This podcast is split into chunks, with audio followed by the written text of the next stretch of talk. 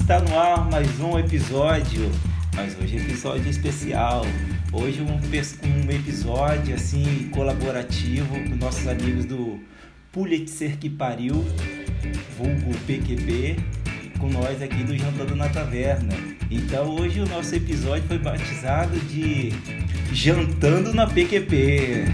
É, galera, hoje é um episódio muito interessante, vai ter uma uma colaboração de dois podcasts que adoram tratar sobre livro, viajar sobre livro e também gostam de uma boa comida também, né?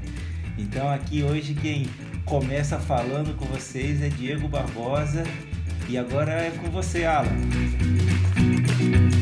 Oi pessoal, aqui é o Alan da PQP, a Pulitzer que pariu, que está num episódio super especial hoje é o PQP versus Jantando na Taverna. Meu personagem preferido é o Magneto. Eu acho que três pessoas vão entender essa piada, mas eu, eu, eu tô feliz com ela mesmo assim. É... Esse episódio é diferente, a gente tá numa mistura aqui de literatura e gastronomia e filosofia e ideias. Eu acho que vai ser uma, uma fusão bem legal das nossas propostas de podcast. É, espero que os ouvintes gostem e sigam as duas páginas, porque todo mundo cresce junto, né? Olha que legal. Essa, essa colaboração, esse co-op aqui. É, com isso, eu vou passar para o Gustavo. Legal, Alan, valeu. Então, é realmente uma noite muito especial, né, cara? Conhecendo pessoas novas, fazendo novas amizades. Pessoal muito bacana. A gente acabou se conhecendo, né, através de rede social. A gente já logo viu esse interesse. É, como que as páginas têm coisas é, parecidas, interesses parecidos. É claro que o tema de literatura, mas essa vontade também de entrar mais a fundo nas histórias, que eu achei bem bacana. E, pô, conhecendo esse pessoal, o pessoal nota 10. E é muito massa, além de ter um episódio especial, ter novas amizades aqui, né, galera? Então é isso aí. Então vamos seguir o jogo e espero que todos gostem bastante desse episódio. Agora sou eu. eu sou a Ju. oi, pessoal. É, que no nosso a gente só dá oi. Então, oi, sejam bem-vindos. Esse episódio vai ser muito legal. E eu já tô com fome, eu tô com inveja, porque do nosso lado nunca tem comida, só do deles. E agora eu vou passar pro Edu direto do Japão. Olá, bom dia. Eu sou o Edu direto do Japão, aparentemente. E também tô muito feliz com essa colaboração, porque livros e comida são temas muito queridos para mim, especialmente para mim que é de manhã e eu já tô com fome esperando o almoço. Vai ser ótimo falar sobre a literatura e, e passando fome até o momento derradeiro, né? Toda semana que é terminar o podcast e almoçar. Então, é mais ou menos. Estou com muita fome. Já não estou conseguindo nem pensar. Vou passar pro BG que é melhor. Valeu, Edu. Boa noite a todos. Uh, é, vocês roubaram a minha piada, eu ia falar que eu tava com fome também, eu nem almocei hoje. Uh, mas é, legal. É, é, Iris. perdi completamente aqui, desculpa. Iris. Obrigada, BG, por me passar a palavra assim tão rapidamente. Eu sou a Iris, da PQP, o Edu do, do Japão e a Iris da PQP, né? Tá ficando maravilhoso isso aqui. Então, nosso podcast é sobre livros. Eu acho que a gente nunca fala de comida, mas a gente fala de drinks. Então, para quem tá com um pezinho aí no alcoolismo, siga a gente. E agora eu vou passar pro Diego. Obrigado, Iris. É isso aí, gente. Também tem. Hoje tá a sala cheia, né? Tivemos que botar mais pratos na mesa, botar um pouquinho de água no feijão para render um pouquinho, né? Aí nesse dia a gente, como tem muito, muita gente e pouco dinheiro, a gente compra um vinho mais barato, né? Para ficar mais, mais fácil para todo mundo beber e curtir ao mesmo tempo. Mas então, né? É, nossos ouvintes ficam nos pergun se perguntando agora, mas como que vai ser isso, né? Como que vai acontecer esse collab aí desses dois podcasts? Então, vos explicarei agora. Vai ser o seguinte, cada um do PQP escolheu um livro preferido ou não, ou um livro que quer se vingar, qualquer coisa do tipo, e que tem alguma pegada de culinária que vai sobrar para mim para dar a hora da janta de cada livro. Então, vai ter cada um vai falar sobre o seu próprio livro. e aí interagindo diretamente com o Gusta e obviamente com os microfones abertos aqui todo mundo pode interferir, comentar, né? Que a gente vai ficar bem no bate-papo aqui, como a gente sempre faz em ambos podcasts. E, e no final de cada discussão, eu, eles me chamam e eu dou a receita. E claro, né? Quando a gente colocar ali postadinho direitinho, vai ter toda a receita com todos os detalhes, dicas do, do Diego, né? Bonitinho ficou esse, né? E, então a gente vai ter uma, pelo menos cinco receitas aí hoje e essa vai ser a nossa estrutura. Então com isso acho que fica bem claro aí. É, eu vou passar para a gente começar então com com o Alan falar um pouquinho dessa estrutura aí, falar sobre um pouquinho dessa nossa colaboração de hoje. É, espero que nosso ouvinte esteja com fome. Eu tô começando a ficar com fome também, depois de todo mundo. Eu, eu almocei, ao contrário de alguns BG, mas eu continuo com fome, eu pedi alguma coisa logo saindo daqui. Mas a ideia da escolha de livros e mesmo da estrutura foi trazer influências literárias e gastronômicas variadas do mundo inteiro, assim. Então vai ser um pequeno tour literário e tour global também. Eu acho que vai ser bacana. É... Como a nossa estrutura começa com livros, eu vou já passar a vez para a Ju falar do livro que ela escolheu para essa rodada. Bom, na minha escolha eu fui bem literal. Eu escolhi um livro que gira em torno da gastronomia, que é O Como Água para Chocolate, da Laura Esquivel, que é uma escritora mexicana. E esse é um livro que se passa ao longo de 12 meses, não cronologicamente, mas ele, os, os capítulos são divididos em 12 meses, e para começar cada capítulo, a autora coloca uma receita. E o capítulo gira em torno daquela receita. Ele é um livro que tem um pouco de de fantástico. E ele gira em torno do romance entre a Tita e o Pedro, que é um romance impossível, porque a Tita é a filha caçula que não pode casar, precisa cuidar da mãe, e é em cima de, dessa, dessa história que se passa o livro. E, e agora eu vou passar para o Gusta fazer a análise filosófica dessa história mexicana latina gastronômica. Cara, eu, eu, eu quero decidir se eu vou ler essa história. Antes de fazer análise filosófica. E eu achei, cara, achei incrível essa, essa abordagem que você passou pra gente. E eu queria que você falasse um pouco mais especificamente sobre isso. Como é que ela começa o capítulo com uma, uma receita e a partir daí ela parte para a trama? Como é que funciona isso na estrutura do livro? Em alguns capítulos ela coloca uma receita mesmo, como se fosse um livro de receitas. Em outra ela começa contando como é que faz aquela receita. Tem um capítulo que não é nem uma comida, é uma receita de como fazer fósforos. E aí, a partir da receita, ela começa a contar a história. E, a, e o prato sempre tem uma, uma posição bem importante, porque como a Tita não vive um romance proibido, ela não pode casar, ela coloca muita energia em cima dos pratos, aquela, aquele, a, a, paixão proibida que ela não pode viver, ela acaba colocando em cima do, do prato que ela tá fazendo. E aí assim vai se desenvolvendo. BG quer fazer um comentário? Muito original essa abordagem, né? É uma pergunta meio tonta, mas é tipo comida mexicana que a gente come em restaurante mexicano? O que, o que, que é? Que tipo de burrito? O que, que é essas comidas? Não. Bom Tex-Mex? Não, não, são pratos de caseiros, assim, comida, alguns são comida caseira, tem bolo, codorna. Ó, esses são dois pratos importantes. Um é o bolo de casamento da irmã. Bolo do quê? Qual o... sabor? Não lembro, Edu. que grosseria. bolo de casamento. Aí outro. O casamento não é super caseiro também. Eu nunca fiz em casa. Não, mas é porque você tem que pensar que é uma história que se passa no, no México antigo, assim. Não lembro, no começo do século XX. Então as famílias. O antigo, faziam. é moderno, né? É, moder, é o México moderno na história. Edu, eu não, eu não li aqui no roteiro que o seu papel era fazer o contraponto a tudo que a gente fala. o México... papel é criar dinâmica.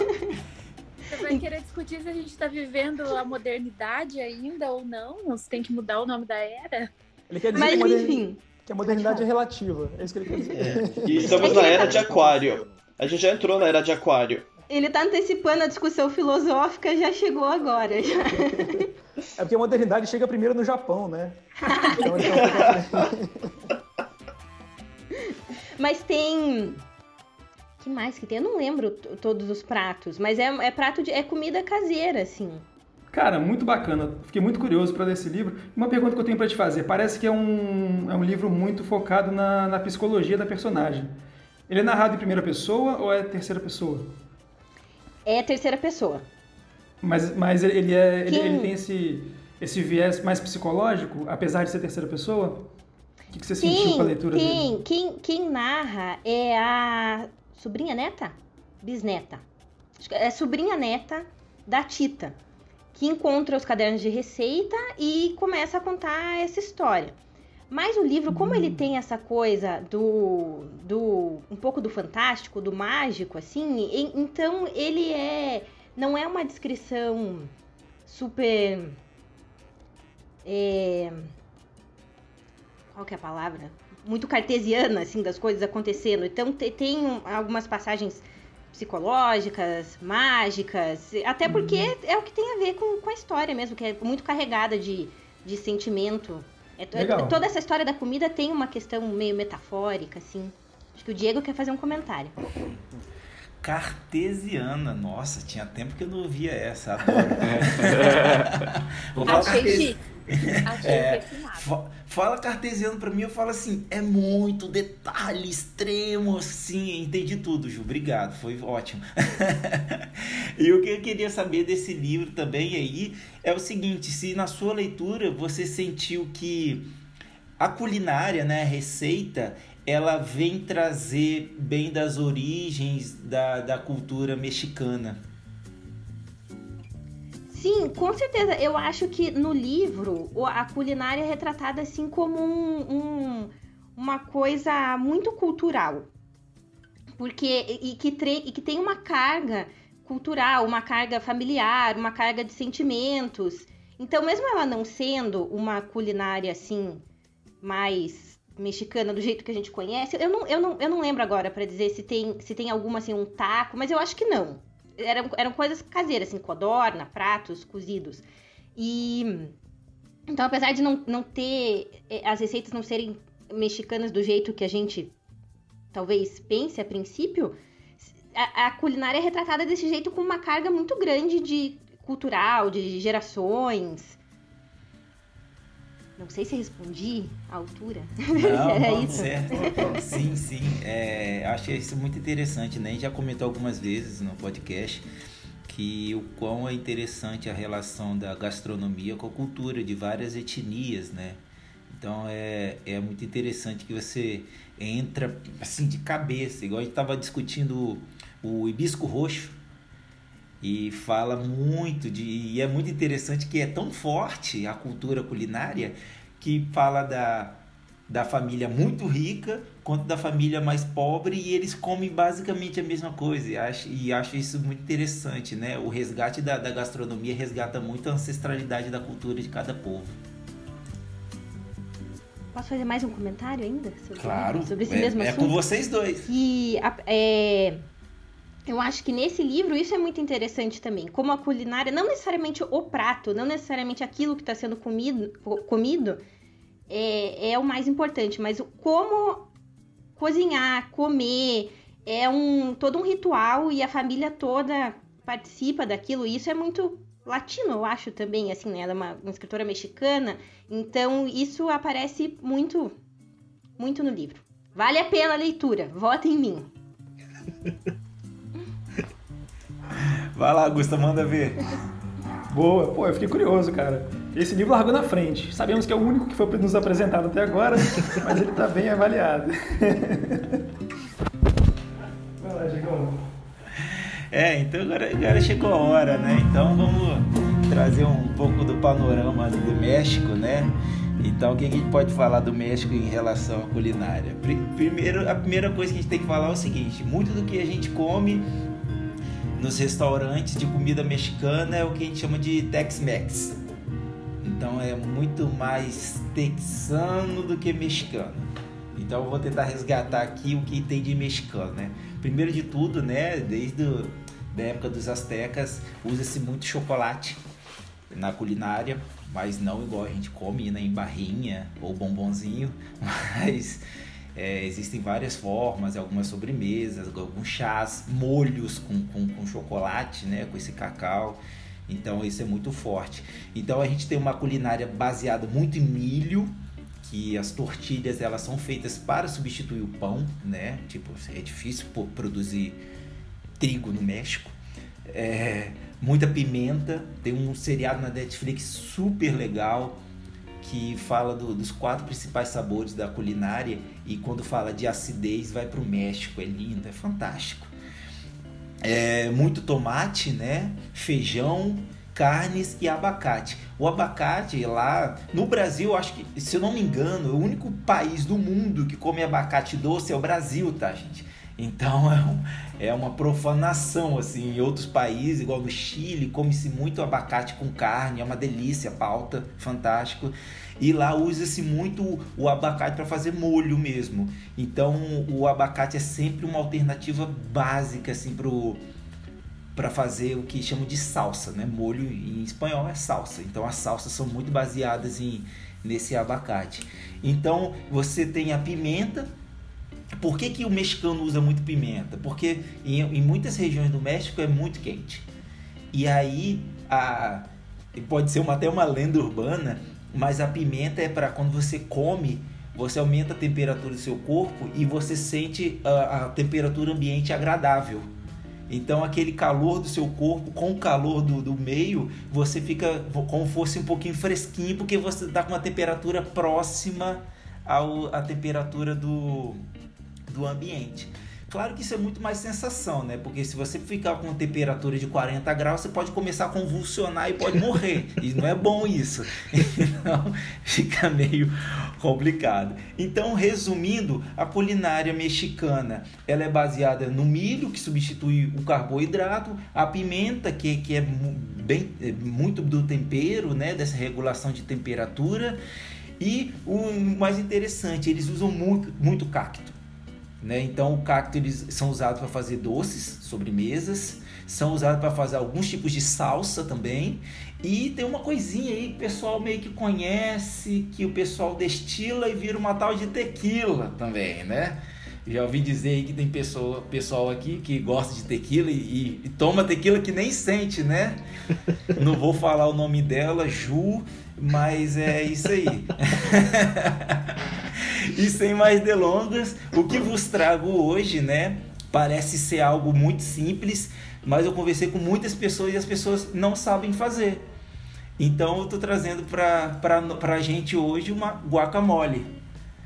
E é, estão duas guacamoles, porque no México, né, no, no norte do México, come-se guacamole sem coentro, e no sul do México, come-se a guacamole com coentro. Eu, particularmente, gosto com coentro. Então, eu vou fazer a receitinha aí para vocês. E guacamole é daquele jeito, né? A gente pode comer com nachozinho, que a gente não pode falar a marca que ela não nos patrocina. É, pode comer com esses nachos, pode comer com, com um pãozinho, uma tortilha, um pão que você fez, ou então aquele, aquele biscoito cream cracker que tá estragando, você passa em cima para aproveitar. Então o guacamole vai bem com tudo e fica a receita do, do, nosso livro, do nosso livro Como Água para Chocolate, que eu adorei a escolha, comida mexicana é tudo de bom. Sempre que eu posso faço em casa, faço chile, entilhado, faço tudo, tudo que eu posso fazer. Então é isso, a receita desse primeiro livro, guacamole, e vão anotando para não perder. Com você, Alan. Adoro guacamole. Talvez seja mexicano que eu vou pedir mais tarde. Tá bem forte na lista agora. E sem mais atrasos, eu passo para o BG, que vai falar sobre o seu livro da rodada. Boa. É... eu escolhi o Guia do Mochileiro das Galáxias, que é, é para mim é um, um clássico. É, tá bem também no, na origem da nossa amizade aqui, de nós do, do PQP, porque foi, era um livro que a gente leu no primeiro ano da faculdade, acho que o Alan tinha as edições, né, e emprestou, acho que para todo mundo. E eu lembro que a nossa amizade meio que cresceu ali discutindo trechos do livro. é, ele é um livro de ficção científica, mas ele na verdade ele é uma sátira de ficção científica.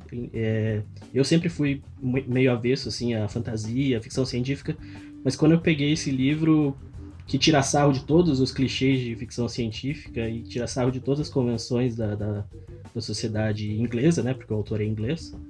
É, eu achei extremamente engraçado e depois disso acabei lendo ficção científica séria também é, por conta disso.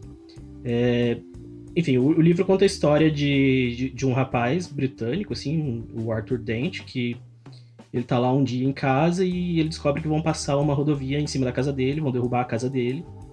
E ao mesmo tempo, ele tem esse amigo, o Ford Prefect, acho que era o nome dele, que meio que salva ele dali da situação. E daí eles descobrem que também tem uma tem uns aliens chegando que vão passar uma rodovia em cima do planeta Terra e vão ter que destruir o planeta Terra. É, a mesma situação que ele estava tendo na, na, vida dele é refletida para o planeta inteiro. E, e aí eles, eles pegam uma carona, né, o, numa das naves que estão ali para fazer isso. E, e aí vão embora pelo universo, seguindo aventuras, porque o planeta Terra é destruído e ele, e ele é o único, último é, ser humano que, que, ele, que ele sabe ali até o momento que sobreviveu. Depois ele descobre que tem uma outra garota também. A, a Tracy, acho que era o nome dela. E, enfim, mas o, o, livro ele é cheio dessas referências à cultura inglesa, assim, de bar, assim, eles são sempre, ele tá sempre doido por uma cerveja e tal, e só que aí não existe mais planeta Terra, então, é, na verdade, as referências de comida que eu, que eu passei aqui pro, pro Diego de, de referências britânicas são referências que eu acho que estão mais na memória do, do Arthur do que na realidade. É, no final são cinco livros do Guia do Mochileiro das Galáxias. No final do primeiro livro, não é um grande spoiler aqui, é, é, é o setup do segundo livro. Eles vão visitar o restaurante no fim do universo, que é um restaurante que fica no fim do espaço-tempo, em que as pessoas vão lá, por algum tipo de viagem cósmica, assistir uh, o fim do universo, que é tipo uma, é uma inversão do Big Bang. É, é, inclusive o nome é, é o Big Bang escrito ao contrário. É, e aí nesse restaurante tem umas comidas doidas, assim, tem. Aí tem uma parte mais crítica social aqui do, do autor, que tem umas vacas que eles criam, em que a vaca quer ser comida pela, pelas pessoas, e a pessoa chega e chama a vaca ali, e a vaca oferece um pedaço dela para ser cortada. É um negócio bem bizarro. Mas mas, mas então, enfim, é isso. É, mas ele é um livro, por ser britânico e por ser cheio dessas referências, ele, ele me lembra muito comida de bar britânica, de pub. E aí eu não sei o que foi escolhido para o prato do dia, mas acho que antes disso eu queria saber o que, que o Augusto achou do. Se ele já leu o livro, o que, que ele acha. Se ele ficou interessado. Cara, eu gosto muito de ficção científica. Eu não, eu não, eu não tenho assim um gênero preferido. É, tem muitos livros que eu, que eu leio e não consigo nem definir o gênero, né? Porque isso é uma coisa muito mais comercial do que qualquer outra coisa, né? Para facilitar o posicionamento de venda.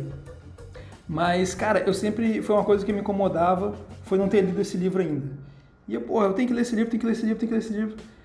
É, eu, eu peguei para ler, uma vez eu comprei um livro do Douglas, Douglas Adams, estava promoção na Amazon, né? E aí eu aproveitei e comprei. É o Agência de Investigações Holísticas eu comecei a ler o livro, cara, eu fiquei muito perdido. Eu não conseguia entender o que estava acontecendo. E eu falei, eu fiquei muito frustrado. Falei, caramba, bicho, não é possível que todo mundo goste desse autor e eu não vou conseguir entrar nessa história. Mas eu acredito que o Guia do Mochileiro das Galáxias, eu já vi esse feedback também de que você demora um pouco para conseguir se ambientar na história, é, mas eu não sei até que ponto você sentiu isso. É, eu queria te perguntar isso, como é que, que você acha dessa foi uma coisa que eu senti com esse livro, né? Não digo que, que todas as histórias do autor vão ser assim, mas é uma curiosidade que eu tenho. E outra coisa, se você acha que o, o, o ponto forte do livro é mesmo essa sátira, esse lado humorístico, ou você também vê na trama dele é, uma, o, o, o plot que o autor desenvolveu também como um, como um destaque dessa leitura? É, eu, né, eu, não li esse do, dos detetives que você falou, é, mas eu acho que é uma sátira de, de, livro de detetive, né? Eu suponho. Mas o lendo o guia, é, não, ele não é difícil não. É, uma coisa que para mim que não tinha tanta referência de ficção científica era um medo realmente de não entender as piadas com ficção científica, mas como a gente cresce vendo filme e, e tipo, mesmo que você não curta muito ficção científica, você tá imerso no universo que é cheio de referências, é, não é tão difícil, não. Eu sofri um pouquinho no começo porque eu não estava muito acostumado a ler inglês na época. E aí tinha, tipo, algumas as coisas que. Tipo, eu não sabia o que, era, uma, o que, era um pint quando eu comecei a ler, que é tipo uma, medida de cerveja, né? Uma caneca de cerveja inglesa. E aí eu lembro que eu li, devo ter lido, sei lá, uns dois ou três capítulos, tipo, que, do que merda eles estão falando de pint aqui. É, não sabia nem como pronunciar. É, mas não é um livro difícil, não. É, agora você perguntou também sobre a narrativa, né? Se, não, se é só piadas ou se tem, tem. O primeiro livro dos cinco, ele tem uma construção muito boa, narrativa, sim. É, além das piadas, ele tem todo um, um, grande sentido armado, assim, sabe? Que, que você vai sacando ao longo do tempo e que fecha bem no final e que já até já deixa o, a sequência para o livro seguinte eu acho que ao longo da série ele vai perdendo um pouco desse, do forte dessa parte, assim, ele, ele vira um livro mais de piadas mesmo, e piadas que também vão caindo também de nível. Então se você chegar lá no quinto livro da trilogia, porque são, é uma trilogia, mas é uma trilogia de cinco livros. É, se você chegar lá no final, talvez já chegue um pouco esgotado, mas o primeiro e o segundo valem muito a pena, e não é, não é difícil não É um livro que ele, ele, sendo escolhido aqui no episódio como nosso próximo episódio para o Jantando na Taverna ou não, é um livro que certamente eu vou ler em algum momento da minha vida, porque. a gente ficou triste, ficou chateado agora. porque eu sempre quis gostar do Douglas Adams. E eu acho que eu comecei talvez pelo livro errado. Eu vou dar uma, mais uma força pro cara e vou, vou dar essa chance para ele, vou dar essa moral pro Douglas. Diz aí, Diego. É, legal. O... É engraçado que converge as histórias, né? Que eu e o Gusta, a gente começou o Jantando na Taverna porque o Gusta tem um livro, né? O Gesto Infinito.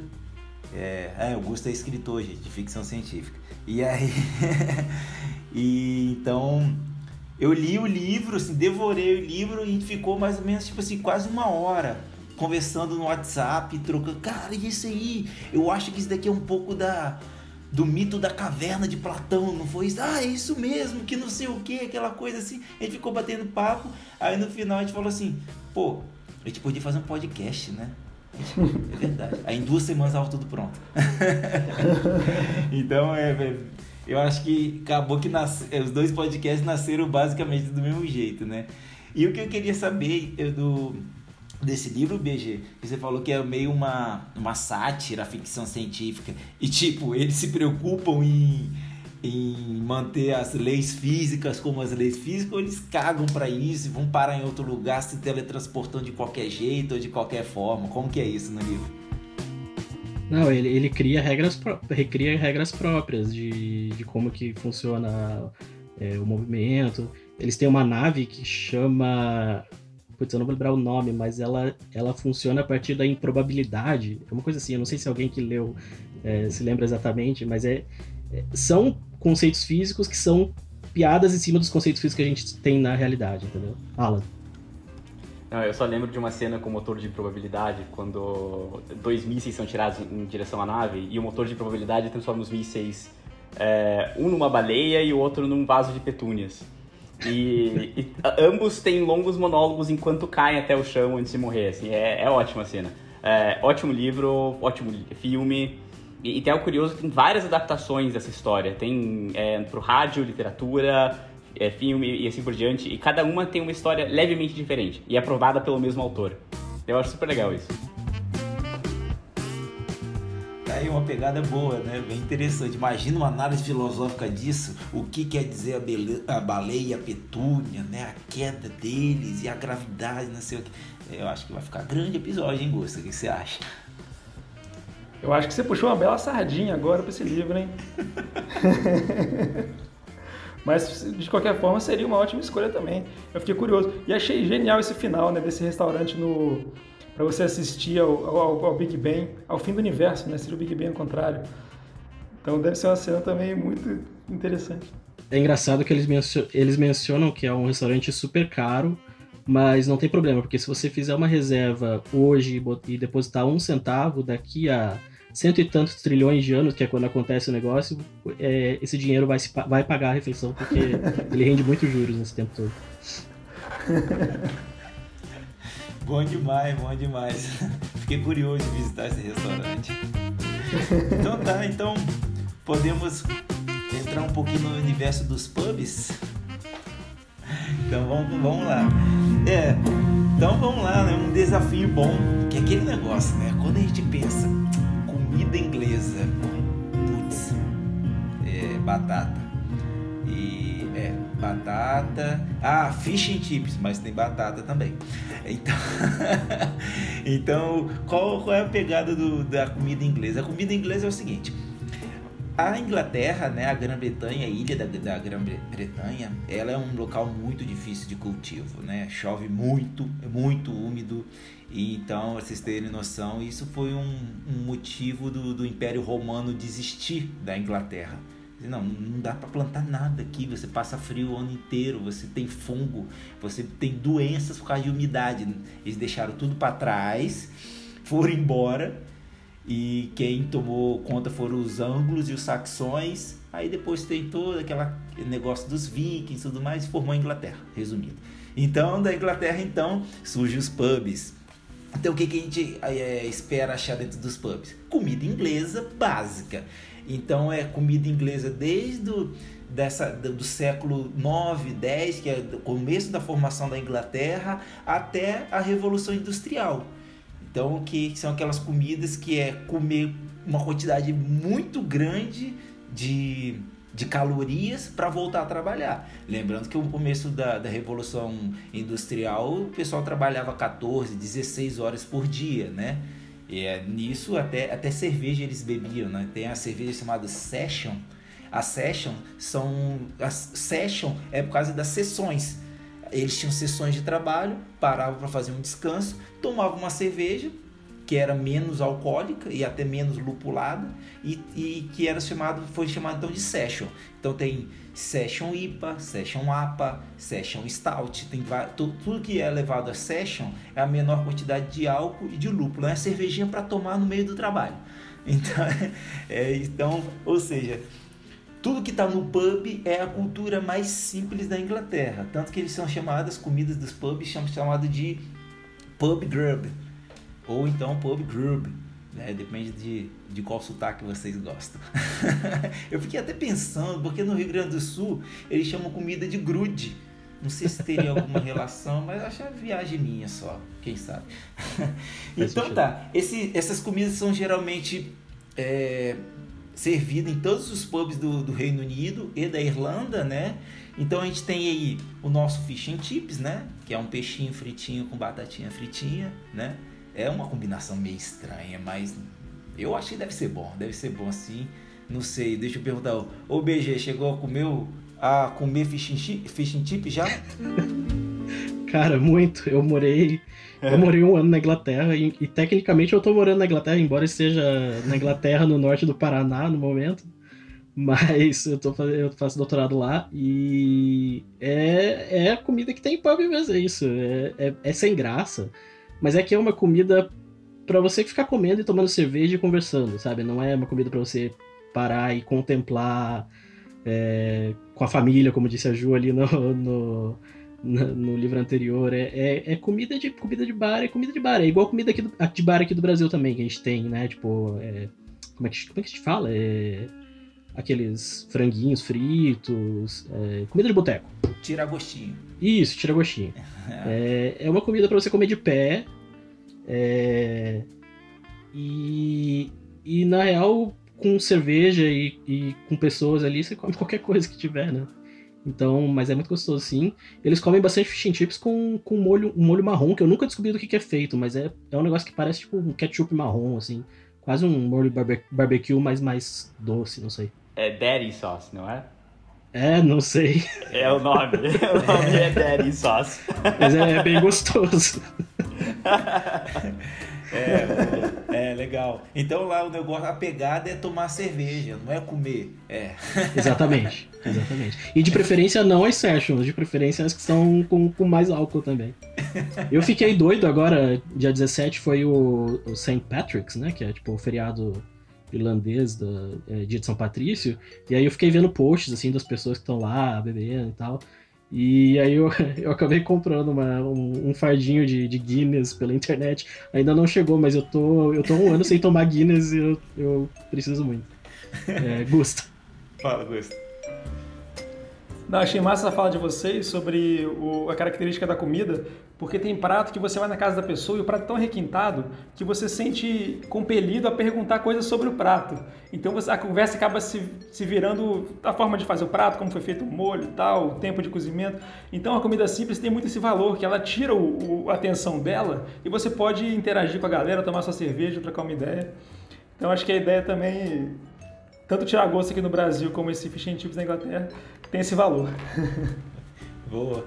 E levando aí o que o Alan falou, né? Vou até puxar aqui. É, tudo na Inglaterra tem o um nome de alguém ou de alguma família, tá, gente? Então o pessoal gosta dos nomes deles lá, eles gostam. Então, então eu vou trazer para você assim o Ploughman's Lunch, que aí é uma já é um, é um apanhado de tudo. Imagina você vai numa numa na zona rural inglesa do século, sei lá, 15, 16 e você pede para comer alguma coisa numa taverna. Não puxando pro jantar na taverna, tá, gente? Mas na taverna.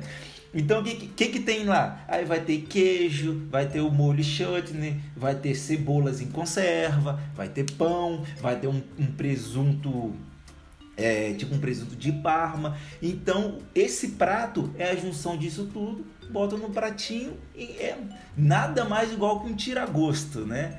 Então já é outra comida de bar. Tem outra, outra comida de pub também que é o Shepherd's Pie, que parece muito com, com o nosso escondidinho, né? Que aí é uma carninha moída e que bota um purê por cima. A Mas diferença... é, car é carne de. carne de ovelha, né? Não sei, uma coisa assim. Isso. O, o Shepherds é o de ovelha e o Cota, o Cota já é o de, de, de boi, né? Isso. Então coloca um purezinho por, por cima, um queijinho, bota para gratinar. A diferença desse para o nosso escondidinho é que o purê do nosso também vai por baixo. Realmente a carne fica escondida.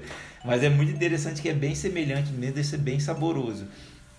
E também tem um, algumas é, salsichas, né? Em massa de pudim de Yorkshire, que é chamado de todo em roll.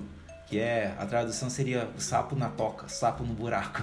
Que é tipo uma massinha mesmo com, com, as, com, as, com esse salsichão assado e é servido com molho e tudo mais. Então são essas coisas bem interessantes. E o que eu trouxe para vocês hoje? Hum, rufem os tambores.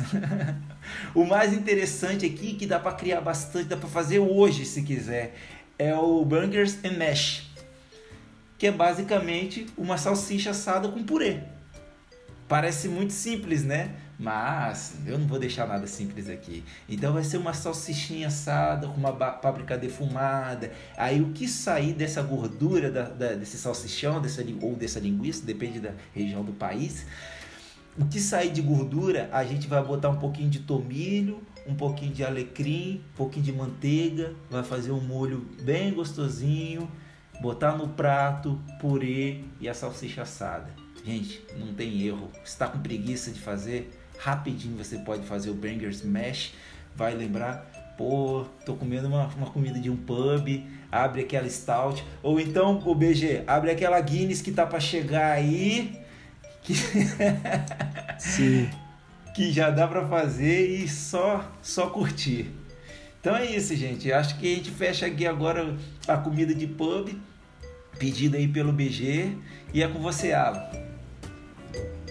Eu adoro fish and chips. Tô, tô de... Agora, talvez uma boa, assim, fish and chips com uma boa cerveja, assim, eu acho que ia bem hoje à noite também. É, uma, é um outro candidato.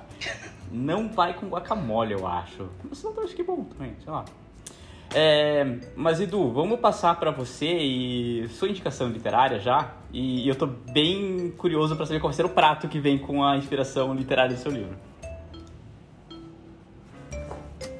Então, é, você está curioso, você vai se decepcionar por saber que é uma exata continuação do que foi conversado até agora. É, eu escolhi o livro. eu escolhi o livro do, do Murakami. Como é que chama em português aqui esse livro? Alguém, alguém lembra? É, Ouça a Canção aqui. do Vento. Ouça a Canção do Vento. Ouça a Canção Isso. do Vento. É um. É uma. É o primeiro livro do Murakami. Ele deu uma de Luciana Gimenez agora, vocês repararam? Como é que fala em português? Não, ele vai falar, ele pode falar em japonês pra gente, você vai ver. Não preciso, não, não vou, não vou fazer vocês sofrerem essa, essa vergonha. Ah, talvez, Tem talvez valha a pena. cometer o suicídio. que, sinal, Mas talvez valha a pena livro. lembrar que o nosso próximo episódio é um especial sobre o Murakami, né? Verdade. E vai ter um, Ó. vai ter um breve comentário desse livro. Eu vou fazer um comentário diferente, então. É, primeiro livro do Murakami, tá? foi, foi indicado, foi, foi premiado algumas vezes. E qual que é a história? É diferente assim do, do- quem conhece o Haruki Murakami sabe que ele tem um- umas histórias meio malucas. Esse aqui é uma trama mais mundana. Estudante da de uma universidade em Tóquio volta para a cidade dele costeira, acho que é Niigata, né, mar do Japão, então. E basicamente ele nesse retorno nas férias de verão, ele vai passar os dias onde? No bar, bebendo cerveja, comendo batata frita ou corned beef. É, e daí, então, aqui na verdade já vem então um pouco dessa assim, é, as expectativas um pouco talvez traídas, pensar é um livro japonês porque tá comendo batata frita, comendo corned beef, bebendo cerveja no bar. Porque o Murakami ele é um autor influenciado por autores americanos. E o livro, as principais. Sempre tem nos livros deles, mas é quando tem comida, geralmente tem comida é, é, americana, tem as bebidas, tem muito whisky, como aqui tem muita cerveja, e muita música nos livros. E as músicas são quase sempre né, é música americana. Então, se você pega esse ponto, na verdade, o Murakami é um autor japonês que escreve como um autor americano. O livro, então, é a história desse rapaz que está na cidade e bebe com um amigo dele. São to- os personagens não têm nome. Ninguém tem nome. Ele é o eu, o amigo dele é o rato, é, o dono do bar é o Jay, mas, mas Jay é, é um J, então não é que seja não, como, se- como se não fosse um nome. E ele vai, ele conhece, ele encontra uma, uma menina é, desacordada no, no banheiro do bar e ela não tem um dedo.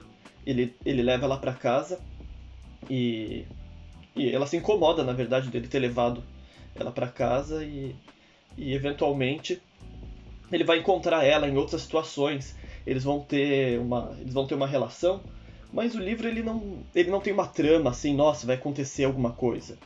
São basicamente essas temáticas. Os capítulos são intercalados com a história de um escritor americano que não existe, o Derek Hart, é, Hartfield, que no- dentro, desses, dentro do mundo do livro é um escritor de ficção científica B.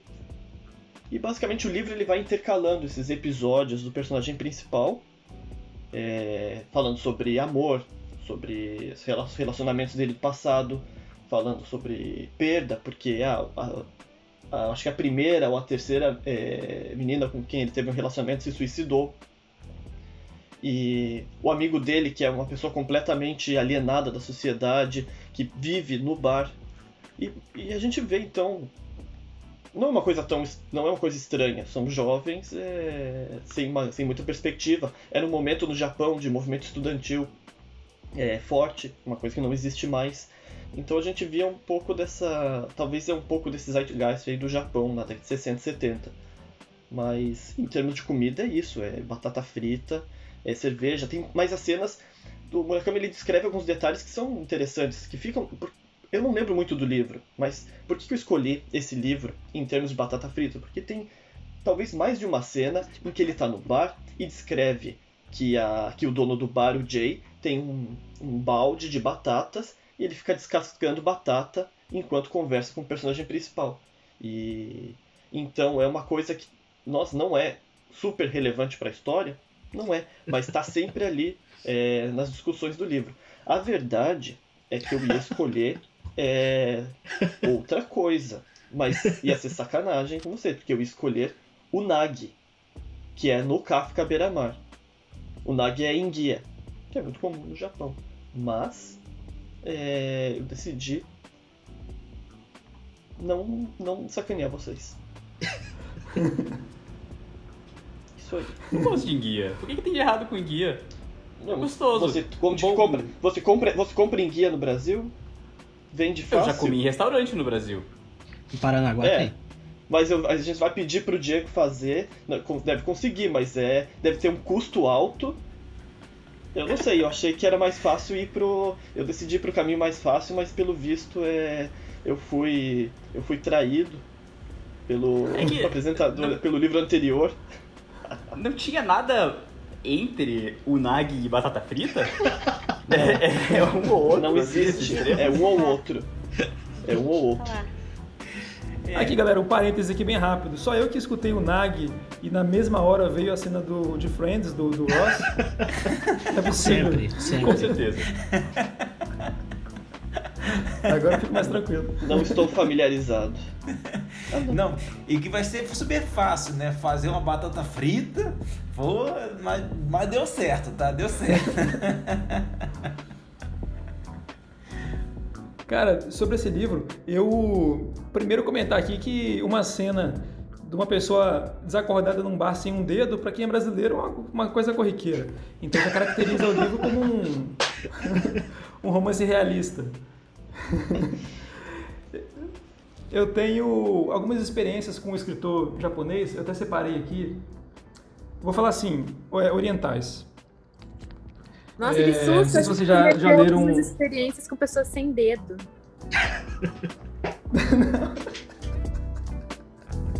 Já votei em pessoas sem dedo. É o máximo de experiência que eu tenho. Boa. Então, ó, o. Tá, então eu trouxe aqui alguns livros é, de experiência com escritores orientais. E aí, e de algumas coisas que eu, que eu notei de similaridade entre esses livros, e eu queria perguntar pro, pro Edu se isso também está presente na escrita do, do Murakami. Então eu trouxe aqui o Kazuo Ishiguro, O Gigante Enterrado. É um livro, cara, é um livro muito interessante. Tem um final poético muito, muito lindo o final dele.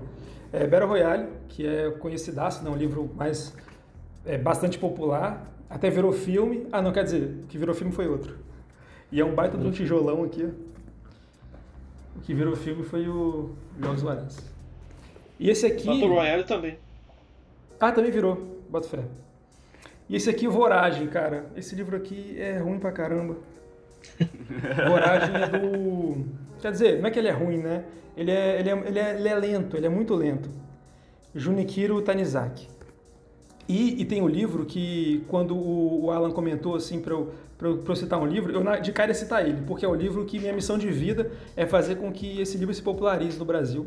Porque é, não sei se foi a Companhia das Letras, a Intrínseca, a Companhia das Letras, que trouxe ele para o Brasil, publicou o primeiro, é uma trilogia, né? Publicou o primeiro, publicou o segundo e o terceiro, ah, estava muito ruim de venda, e, mas eles não desistiram da série, porra, que é uma, uma sacanagem com o leitor, né?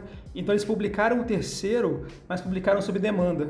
Então para você comprar ele sai assim com frete dá cento e pouco, 120 reais, assim. E aí o, digital eu comprei por 50 reais. Assim, mas eu falei, porra, esse livro eu vou comprar porque eu dei moral pra, pra editora, porque tem editora que simplesmente larga a série no meio do caminho, que é foda. Que é do Cixin Liu, o Problema dos Três Corpos. E o que eu noto da, da, da literatura oriental, por mais que eu tenha gostado desses livros todos aqui, só o Voragem que eu não consegui. Também tem muito a ver com a época que eu estava lendo, né? Isso influencia muita gente. Mas são livros que a gente percebe que que tem uma cadência própria, no sentido que o autor não tem aquela pressa ocidental de, de, de chegar logo na virada de mesa, de ter aquela preocupação de deixar o leitor preso à história.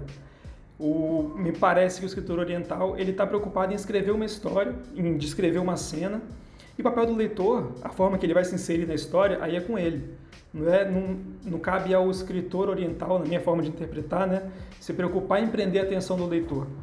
E aí acaba sendo uma leitura é, bastante particular. Eu queria saber se você sentiu algo parecido assim com o Murakami. É... Na verdade, não com esse do Murakami. Porque aqui, na verdade, vou mostrar aqui o podcast, mas vou mostrar na tela, é um, é um panfleto quase. É um livro fino, livro curto. Mas realmente não- tem uma grande preocupação aí, ah, vou, vou agradar vocês com essa história aqui. Ele conta a história que ele contar e acabou. Assim como são os, ah, os, tra- os trabalhos mais tardios dele. Isso aqui é uma trilogia também. É uma trilogia de quatro livros. Já que nem o, o Mochileiro de cinco, esse aqui é uma trilogia de quatro livros. E o terceiro livro já é bem maior. E o, o, e o quarto livro são dois volumes. E o, o Murakami, quando os livros dele, os longos, assim, ele realmente ele, ele se arrasta, porque não tem tanto uma preocupação com a trama quanto tem com o- os temas que ele quer que ele quer retratar. Só que o Murakami tem uma coisa muito específica, que ele é um autor, é influenciado por autores americanos e ele e o estilo de escrita dele é, é, tem aquela, aquela anedota lá de que ele escreve em inglês e traduz para o japonês. Então é complicado. O caso do Ishiguro eu já li também, mas o caso do Ishiguro é o caso contrário do Murakami, porque ele é nascido. Ou, ou é o, ou não é o contrário, é o mesmo, mas o contrário em idioma, porque ele é nascido no Japão, mas ele é inglês, ele é um autor inglês e ele não, e ele não se considera japonês. E ele nem tem mais cidadania ah. japonesa, se não me engano. O, ou tem, mas ele não, não gosta. Ou gosta. Não sei. Mas é. É, esses são. Acho que os autores. O Tanizaki, por exemplo, é outro que é um autor também com um ritmo bem diferente. Eu já li o, o Em Louvor das Sombras, é um ensaio sobre como os japoneses gostam de sombra e tal. Então você vê, são temáticas assim, que é o que o autor quer falar. E e o fato de que isso vende e faz sucesso mostra assim que eu acho que as pessoas têm muito tempo e gostam muito de leitura, porque o, se você pega no Brasil assim, o top dos livros, são livros assim com, com trama, com ou é um troço meio autoajuda ou uma coisa, uma história divertida. Mas você vê os livros que ganham os prêmios no Japão, que estão às vezes no top das paradas, são livros que realmente são muito mais sobre uma não são sobre a jornada, mas são sobre a temática que é ser tratada. Diga aí, Diego. Ah, legal. O... É, esse negócio de sombra é muito louco, né? Porque eu tava vendo uma vez umas curiosidades e aí existe um nome que se dá para quando no pôr do sol a, o, a sombra que faz das cerejeiras no chão tem um nome para isso, né? E tem, tem, tem várias várias coisas de curtir o sol em tal momento, que ele bate em tal lugar, faz tal sombra. É, acho muito interessante essa, essa conexão com, com, as pequenas coisas, assim, né? Curtir vários momentos do dia, né? Não é igual, não é, tem nada de igual bater palma pro, pro sol no arpoador, né? que vai no Rio de Janeiro, é algo muito elaborado, não, não é isso, mas essa, curti, essa curtir o momento, né? Curtir a natureza, eu acho isso muito bonito. E nesse livro, mesmo ele falando o que ele quer, ele, ele traz coisas do, da cultura dele, do cotidiano do, do japonês ou do, dos japoneses em si, de como eles reagem no cotidiano e tudo mais, ou ele tipo meio tenta fugir disso e tipo, sou japonês, mas tô falando de outra coisa. Ah, é bem. Eu acho que tá mais nessa na pegada de. É, eu ouço música americana, eu como batata frita, o dono do bar é chinês, é tipo. Ele, ele saiu de Tóquio, foi pro interior, e o interior do Japão é os, é, uma, é os Estados Unidos. Eu, tem um pouco dessa pegada. Eu acho que é uma. É uma, é, um, é uma coisa que se repete muito, acho, no Murakami, mas ainda numa época que ele era jovem. O Murakami era dono de um bar nessa época. Foi assim que ele teve a ideia do livro. Eu acho que isso influencia muito o fato de se passar muito no bar. Ele tinha um bar de jazz. Então, um dia ele decidiu escrever.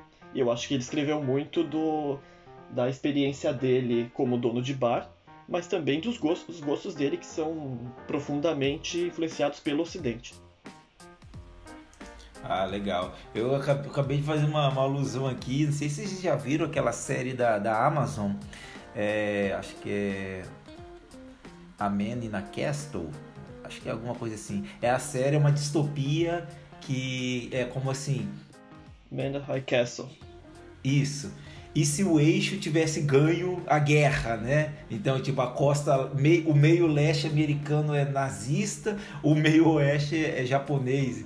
Então eu vi, tipo assim, na Califórnia, as ladeiras da Califórnia com bandeira japonesa e tudo mais. E alguns aí eles levam um pouco da cultura japonesa, mas curte a cultura americana. Até lembrei um pouco disso agora, mas é muito interessante ver isso aí de que sempre que a gente pega alguma coisa de de japonês, eles são muito apegados à cultura, né? Então quando ele sai totalmente assim, deve ser uma coisa muito interessante para ler mesmo. Legal, cara, gostei. Uma coisa que me chamou muita atenção nesse livro, que me deu bastante interesse de ler ele, é essa questão da música. Eu acho muito interessante quando, quando mescla, e é muito difícil você narrar música é, dentro de uma história. É claro que tem, tem cenas que você simplesmente fala que estava tocando a música X, mas tem histórias que você percebe como que a música passa a fazer parte da história. E você descrever música na forma de texto é muito difícil. Então eu queria perguntar para o Edu se, como é que é a relação da música nesse, nesse livro aí. Acho que um, em todos os livros do Murakami ela, ela é bem. É... Não é tipo, ah, só vou jogar uma música qualquer. Ela geralmente tem significado. Ele. Ele tra... Nos, não sei se nesse, mas ele costuma às vezes traduzir trechos das músicas em alguns livros, mas por questão de direitos autorais. Às vezes, quando é publicado o livro, é, eles cortam essa parte, mas se você lê quando ele publica no. que ele publica muito em revista literária também, às vezes está lá o trecho da música e você vê que ela se relaciona muito. É, ele é muito entendido de música, então elas realmente elas se encaixam naquele momento, seja para dar um ambiente, seja para conectar uma mensagem. O BG parece que fala uma coisa. É, não, eu ia comentar, um dos livros mais famosos dele chama Norwegian Wood, né, que é uma música dos Beatles. É, mas também é, um dos contos que a gente leu do livro novo, inédito dele, e que a gente vai discutir no episódio é, especial sobre Murakami, é um conto sobre bossa nova. É, ele imagina um disco com o Charlie Parker, que é um, é um, era um músico de jazz bem famoso, né? Ele imagina um disco é, em que o Tom Jobim toca, e aí ele faz uma crítica daquele disco imaginária, na época da faculdade.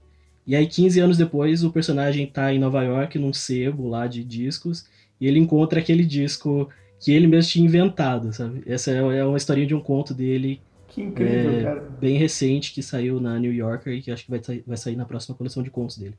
Mas enfim, é isso. Só um comento contextualizando aqui 10 segundos de contexto. Bossa Nova é uma coisa muito forte no Japão. Ainda é, é um, é um estilo de jazz, toca em toda parte toca em todo restaurante, toca em toda loja, tem o, o Blue, Blue Note aqui, agora não com a pandemia, mas sempre traz o pessoal da Bossa Nova, que ainda está aí. Ano passado ia vir os, os caras grandes da Bossa Nova, vi Marcos Vale e tal. É, não vieram, mas enfim, é importante então esse contexto que pro, não, não é estranho o Murakami falar de bossa nova, porque é comum como uma parte dentro do jazz, é uma coisa bem grande por aqui. Tem um Blue Note aqui em São Paulo que, eu abri, que abriu faz um tempo e eu tô faz anos que eu digo que semana que vem eu vou lá. E nunca fui. Nunca fui. E eu tô sempre por lá, é na, é na Paulista, ali no, no Conjunto Nacional. É, é, é só isso. É minha nota de pesar pela pandemia que me privou no meu direito de ir ao Blue Note, que eu nunca fui.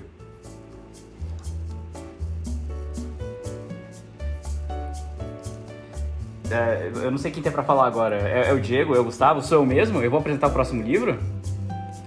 Pois então, passo a vez para o Diego. Ah, boa. Ah, esse, quando eu sou suspeito quando fala bossa nova, cara, quando fala blues, já começa a me coçar toda aqui.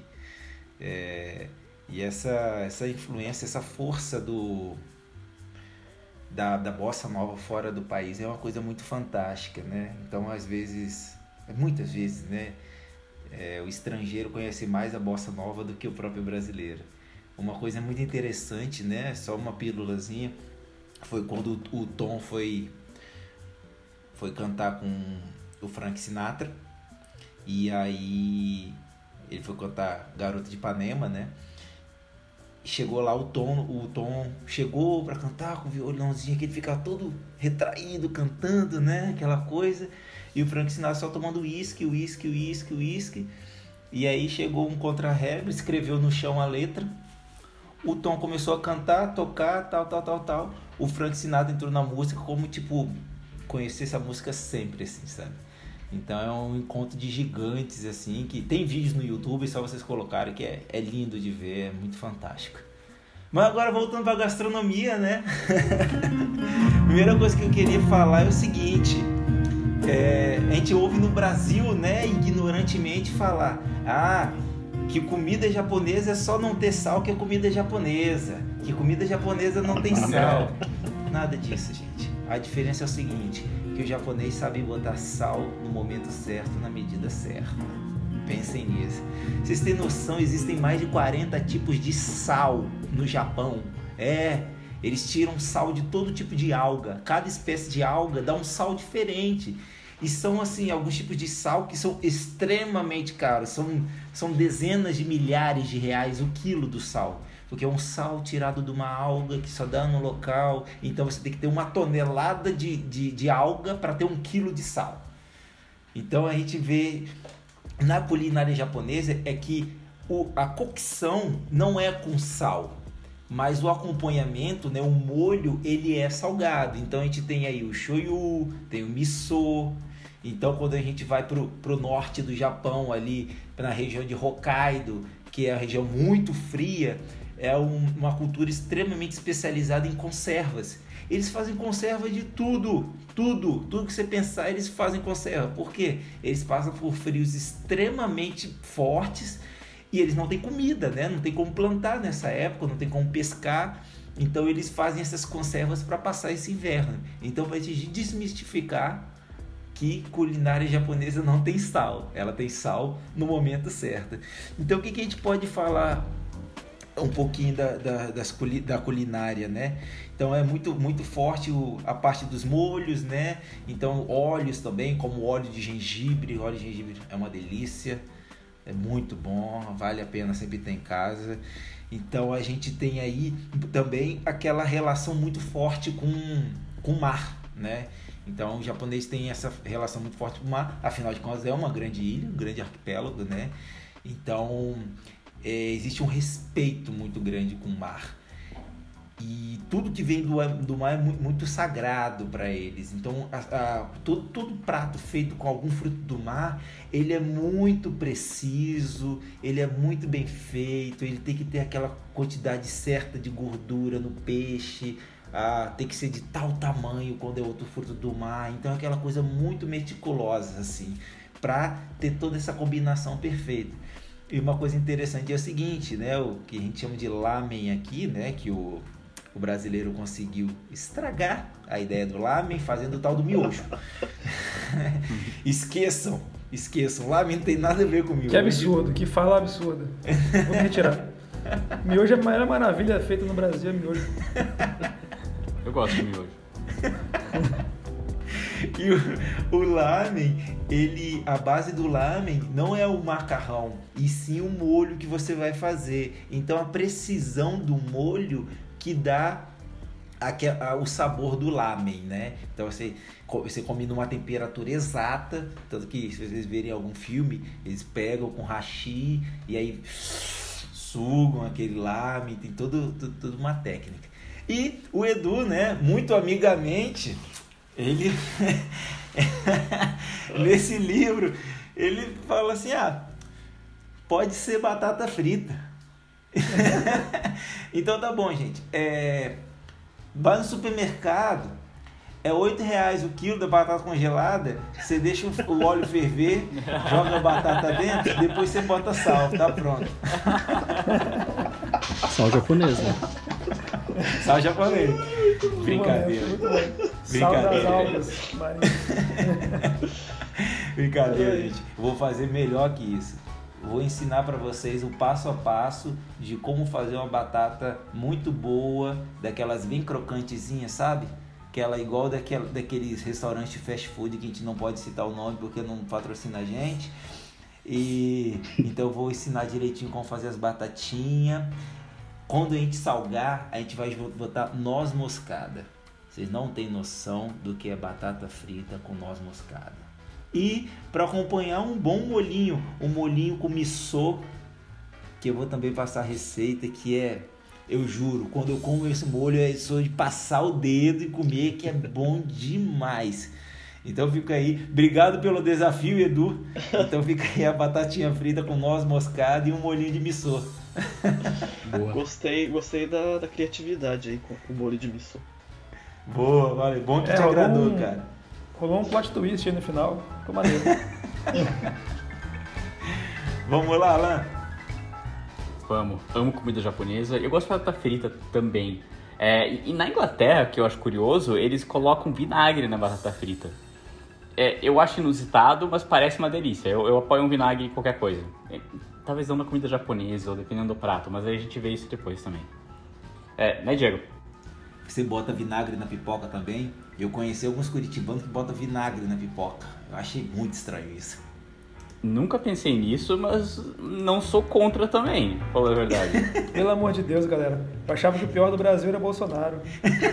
Vinagre de pipoca.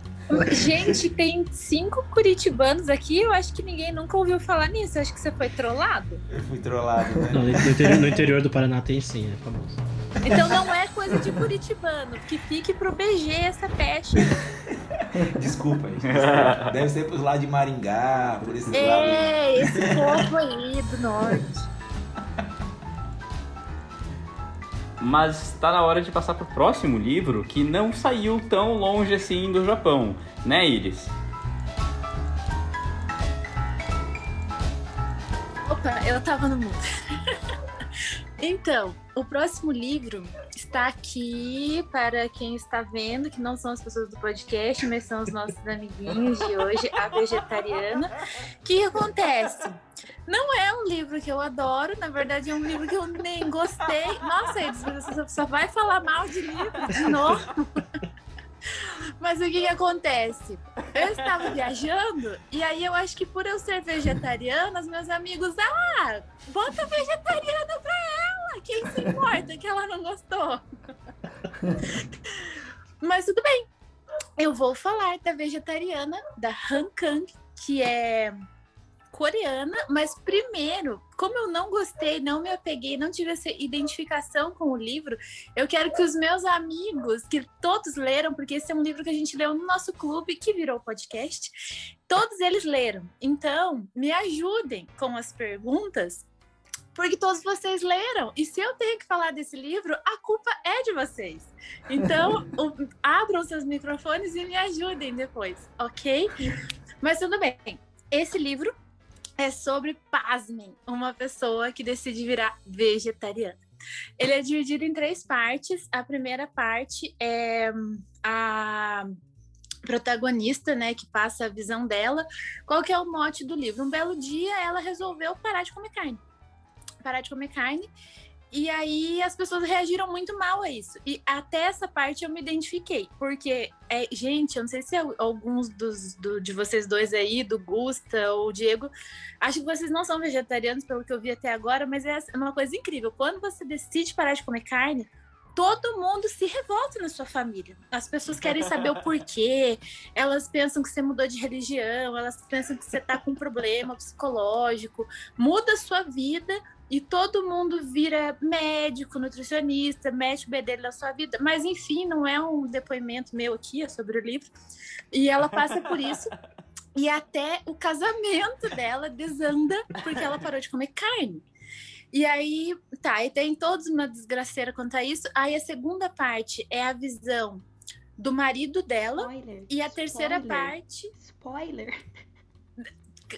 Pausa. Não, não posso falar que a, é- a segunda parte é do marido e a terceira da irmã? É um Isso é uma Pode. né? estrutura. Mas é a estrutura do livro. Que a gente só sabe quando a gente lê, né?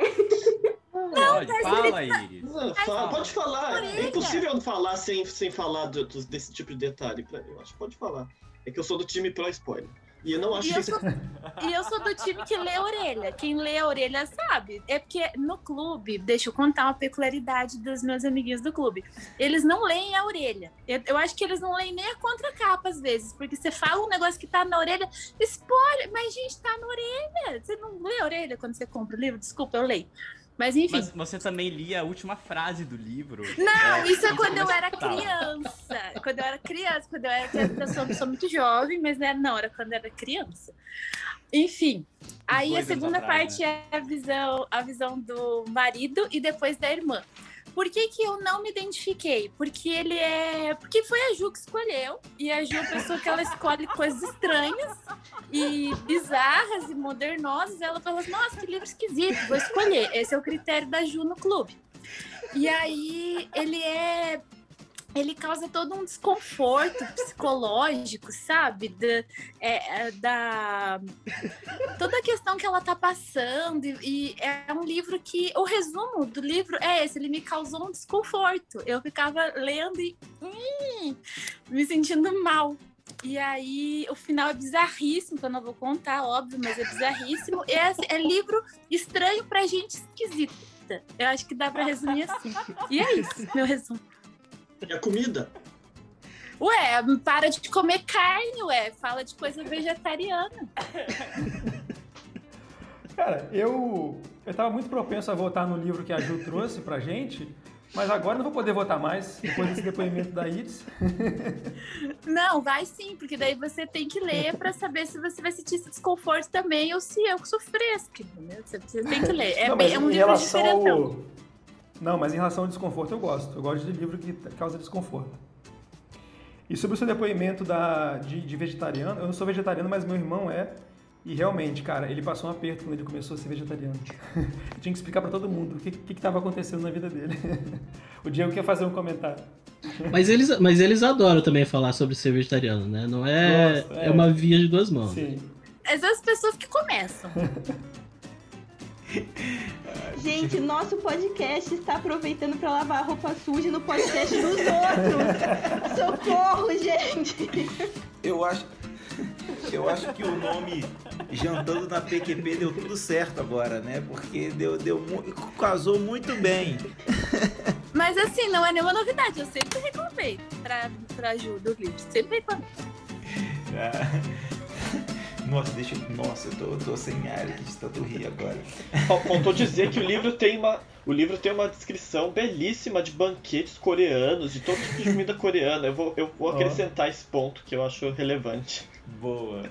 É, tem, tem também cenas de comidas de outro sentido que são bem interessantes no livro, mas isso a gente deixa pro, pro podcast pra 18 mais. Legal. Mas até essa parte é esquisita. Não é, não é, não é de um jeito bom. Não pra mim. É o, o jantando na boate Bahamas. Ô Iris, é muito interessante isso daí, né? Porque, tipo, eu, eu, eu não sou vegetariano, né? Mas eu decidi reduzir a- o meu consumo de carne. Então, eu comecei, eu consumo, eu faço, eu tenho um mês, eu tenho um calendário na minha parede e tudo mais. Então, os dias que eu já comi carne, não. Então, hoje eu, eu, eu faço minha gestão de 30% de carne só na minha dieta mensal e isso vira anual e a vida toda. Então, aí começaram, mas por que você está fazendo isso? Falei, ué, porque eu quero, não posso. então eu sempre tinha que explicar e falar, ué, só porque agora você deixou o cabelo grande, tá amarrando igual hipster, você tem que ficar vegetariano também? Aí você falou sim. Eu, sim. e outra coisa engraçada é o seguinte, é, eu sou biólogo, né? Eu e o Gusta somos biólogos. E é sempre a mesma coisa. Ué, você é biólogo, mas não é vegetariano? Nossa, não, não tinha essa matéria, virar vegetariano pra É. você. É, porque, Mas tipo assim, que as pessoas confundem ser biólogo com ser ativista do Greenpeace. É. Entendeu? E é uma coisa que acontece com veterinários também, porque minha prima é veterinária e as pessoas falam, mas você cuida de bicho e você come bicho? Ela, sim. É, não os mesmos, né? Não, isso gera uma discussão muito, muito longa, né? Já, já, já uma vez tinha um, vamos botar assim, um militante vegetariano veio brigar comigo. Você é biólogo, você estuda os animais, estuda conservação e evolutivamente você sabe que o homem não pode comer carne. Eu falei, "Ih, calma aí, vamos devagar. Vamos devagar, você quer falar de evolução humana? A gente vai falar de evolução humana. E a gente tem mil centímetros cúbicos a mais de cérebro que o chimpanzé por causa de ingestão de carne. Então calma, você tem opção, opção bem legal, sua, legal, mas não fala besteira, tá bom? Eu gostei, eu quero agora um podcast brigando com o outro agora. Sai da nossa briga interna. Eu tenho, eu tenho uma coisa que me falaram, nossa, tem, sei lá, uns 15 anos já, mas que eu nunca esqueço também, que foi ótima, que foi uma vez que eu, eu tava no Rio Grande do Sul e eu recusei carne, imagine, churrasco, né? A base da vida deles, a religião deles. A única coisa pior acho que é recusar aquela cuia babada, sem ofensa aos gaúchos. E aí, e aí eu recusei a carne, eu falei, não, obrigada. Mas você não quer, mas você não, mas tu não queres carne? Aí eu, mas eu não como carne. Aí a moça olhou pra mim, mas você é católica, né? Aí eu, eu tô até hoje tentando entender o link entre a carne e o catolicismo. Eu nunca entendi, mas eu também nunca esqueci. Ba- Baba no beberes a bomba até roncar. Detesto. Mas vamos demais. Augusta, puxa a análise filosófica aí de, de todo esse essa documentário da, da Iris, por favor, foi bom demais. Começando pelos gaúchos, é claro. Por favor. Vocês vão perder todos os ouvintes gaúchos hoje, pode colocar na minha conta. Olha, eu. é, voltando aqui para a parte do, do livro, que eu acho que também cabe a gente comentar um pouco. eu, eu fiquei muito interessado, como eu falei, por essa, por essa questão que te deu uma certa, um certo desconforto, uma certa agonia. E aí, se você puder falar um pouco mais sobre essa parte, se, se, é, se é uma questão da, da vivacidade da escrita ou são os temas que são abordados? O, tudo me deu desconforto. Eu só comecei a, a, me identificar na parte que ela resolveu parar de comer carne e que aí me identifiquei pessoalmente ali com a história. Foi basicamente o, o que eu passei ali, sem a trilha do Rio Grande, talvez. E uhum. ela. Mas aí dava desconforto assim. É... Tem uns meses já que a gente leu, mas enfim, era era a vivacidade, era, fala, era o jeito que, que ela falava da carne, da, da, da geladeira e não sei o quê. As cenas de sexo também me incomodavam, me incomodava o não por puritanismo, mas pelo jeito que, que, que era descrito. E tinha uma coisa assim na relação dela e do marido. Ah, desculpa se for. Gente, eu, eu vou spoilerar tudo, tá? É, tinha uma coisa da, na relação dela e do marido que me, era, me causava um desconforto, porque é, desde o começo você nota assim que é uma relação meio de desprezo, assim, sabe? E daí também me dava um desconforto essa relação dos dois. Era isso, me causava vários desconfortos. Mas o resto do grupo que leu, por favor, comente também se tiveram esse desconforto ou se eu, eu que sou muito fresca. Eu adorei o livro. É desconfortável, mas é desconfortável de propósito. Eu achei legal porque ela vai virando vegetariana, mas não só porque ela quer ter uma questão ética. É, é uma questão muito mais profunda dentro dela. Ela começa a se tornar uma planta. É algo bem simbólico e bem legal. Então, é, é perturbador. Desculpa, spoilers. É perturbador, mas é legal. Eu fiquei interessado nesse livro também. Perturbador, mas não achei tão legal, não. Assim, não, eu gostei, mas não é, nossa, que perturbador e legal. É tipo, ah, é, tem, é meio. É, é, um, desconf, é um desconforto. No, eu, eu gosto de coisas desconfortáveis, mas é um desconforto assim que meio que. que dá vontade de gorfar. É, é, era uma coisa, um drama psicossexual, existencialista, era uma coisa meio Cronenberg, né, Ju? eu que fui a responsável por nos colocar nessa cilada, eu adorei o livro também. Eu adorei, mas como a Iris já entregou, já fez minha caveira aí, eu, eu gosto de livros estranhos, perturbadores. Mas eu achei. Tava na minha lista de ler esse livro mesmo. Eu escolhi porque tava na minha lista, eu queria ler. E eu li feliz da vida. porque tem uma, toda uma dimensão psicológica, uma questão sobre ser mulher, enfim. Eu, eu acho que essa leitura vale também. Pode ser que eu vote nesse ao invés do meu livro hoje, não sei.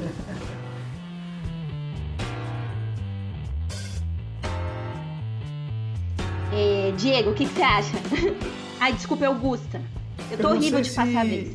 O, o Alan fez um comentário aí, eu não sei se isso é spoiler ou não. Aí se for, o BG corta depois.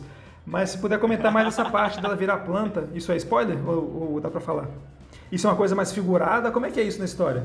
E se for spoiler, acho... a gente pode deixar para lá e, e, e, passa pro Diego. Eu acho que é um spoiler, é, e eu vou passar pro Diego.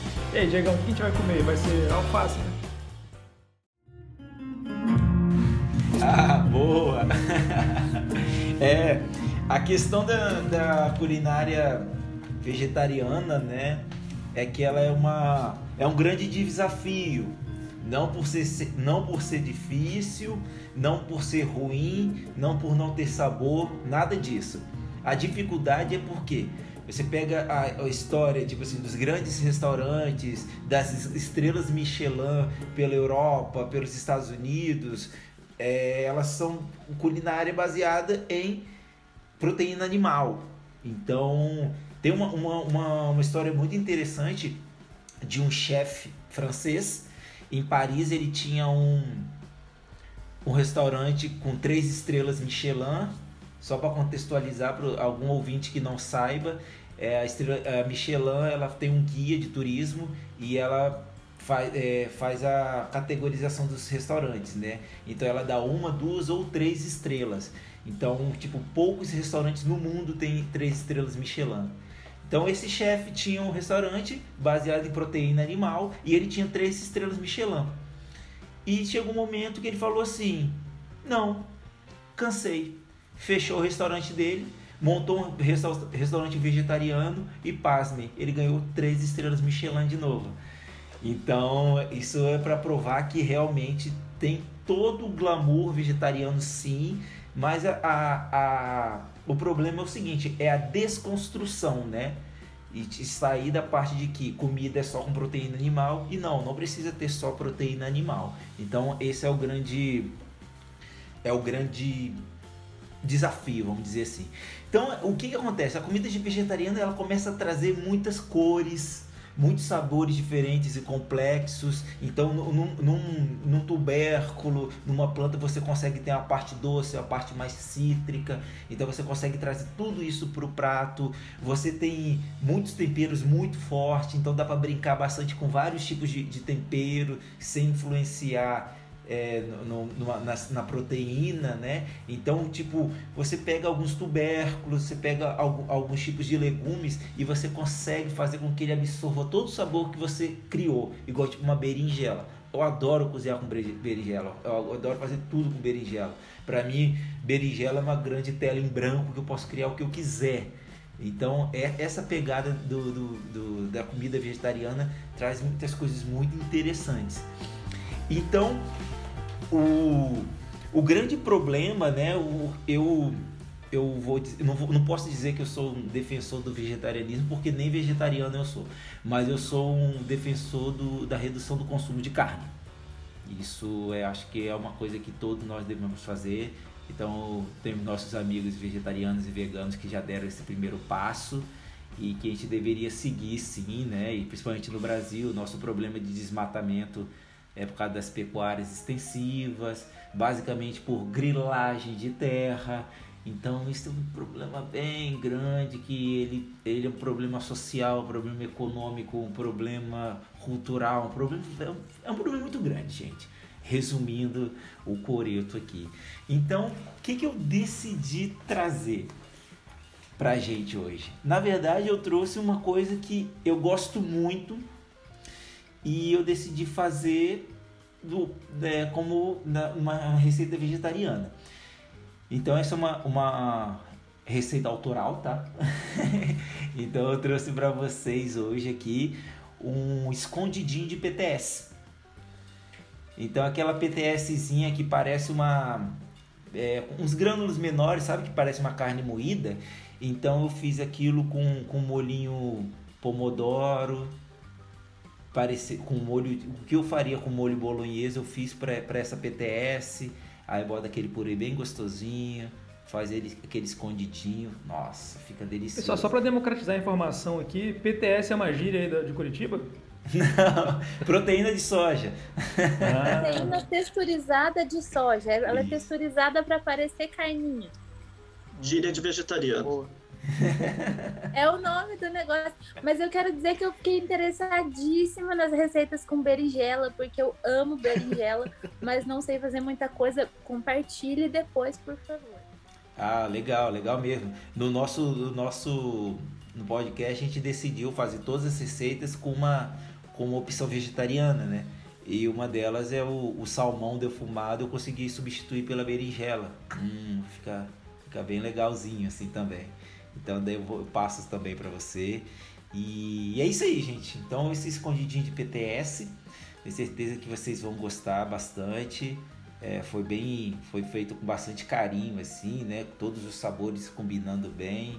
Consegui tirar aí esse o pessoal fica nessa bobeira, né? Ah, o problema de PTS é que fica aquele gosto ruim. Ah, fica gosto ruim porque você não sabe fazer. É isso, é a resposta.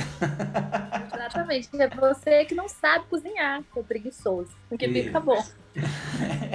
Exatamente. Eu, é, e é uma coisa que a gente até falou no, no, no, podcast anterior, né? A cozinha é o seguinte, não tem comida ruim, tem quem não sabe fazer. Então é tipo, ah, carne de segunda. Não, carne de segunda não, você que não sabe fazer carne.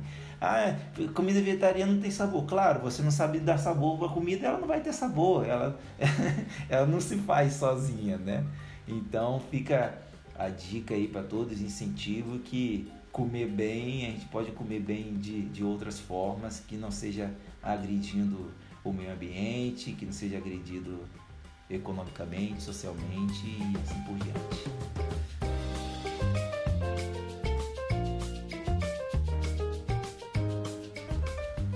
Então é isso. O, agora a gente vai partir para o nosso último livro, né? De toda essa discussão aqui. Então, não vou chamar o Alan para chamar o livro, porque o próximo livro é do Alan. Então, Alan, gostaria aí que você trouxesse para a gente aí qual é o, é o seu livro e fale um pouquinho sobre ele com você. Vou passar a vez para mim mesmo, e meu livro é Em Busca do Tempo Perdido, do autor Marcel Proust.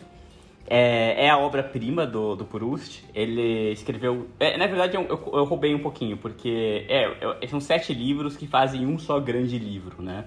É uma saga do jovem protagonista, também chamado Marcel, pura coincidência, é, em que ele conta um pouco sobre sua infância, sobre como ele começa a conhecer a sociedade francesa do, do começo do século XX e aos poucos ele vai de um jovem romântico inseguro a um escritor, alguém mais aprofundado.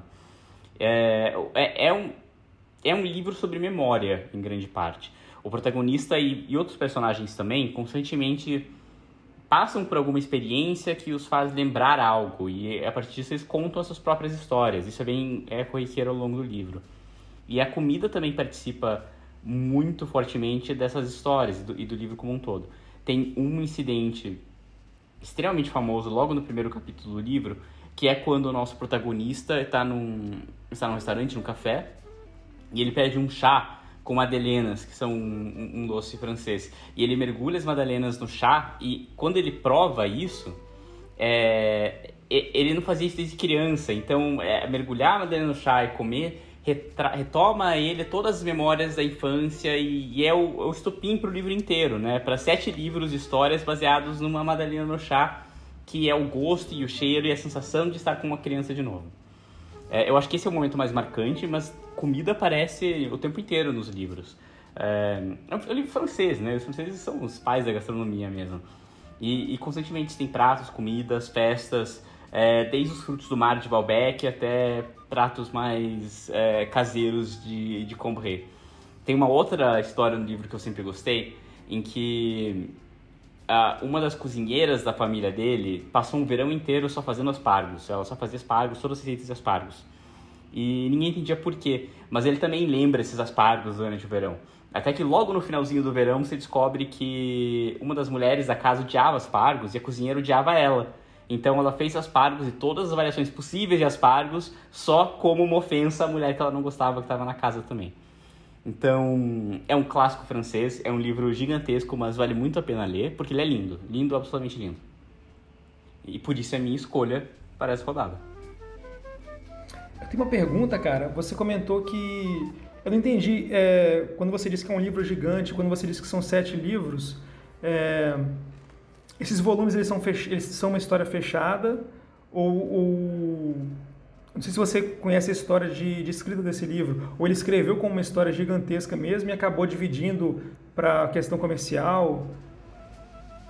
Ele foi escrevendo ao longo de anos, então foi uns 15 anos total de publicação do livro.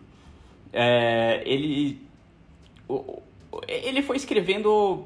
É uma história quase autobiográfica, assim, não é uma autobiografia mas tem muitos elementos parecidos que derivam da própria é, experiência também. Então ele foi escrevendo ao longo do tempo. É, a ideia é que seja uma só obra, mas é uma obra de, de, de diferentes. Por que, que ele foi publicado em muitos diferentes? Eu não tenho certeza, mas talvez o BG saiba. É, tem esse aspecto comercial, com certeza, de, de ir lançando ao longo do tempo.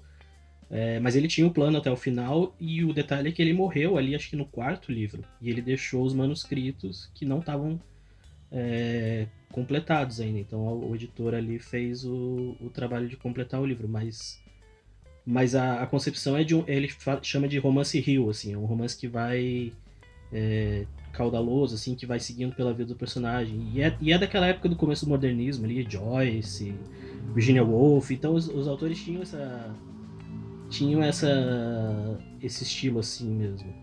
E bom, é isso, Diego. Ah, que legal. Eu sou meio, vamos dizer assim, suspeito por falar de França, né? Eu eu admiro França de, de vários aspectos, né? Um aspecto social, filosófico, todas, toda a obra. E francês, como Alan falou, eles são os pais da, da alta gastronomia, né? Então são os bastiões.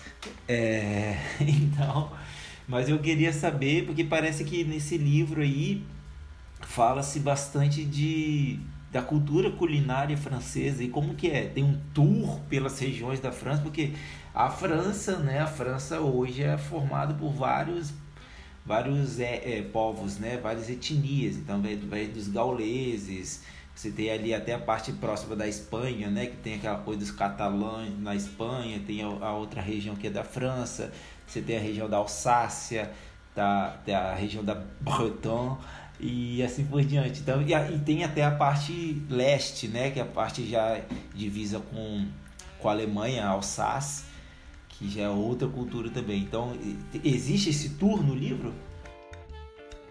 Eu acho que mais ou menos. É, por mais que o livro não seja sobre gastronomia, é um, é um livro sobre costumes e períodos, histórias de época, né? Ele, é, ele foca muito em detalhes.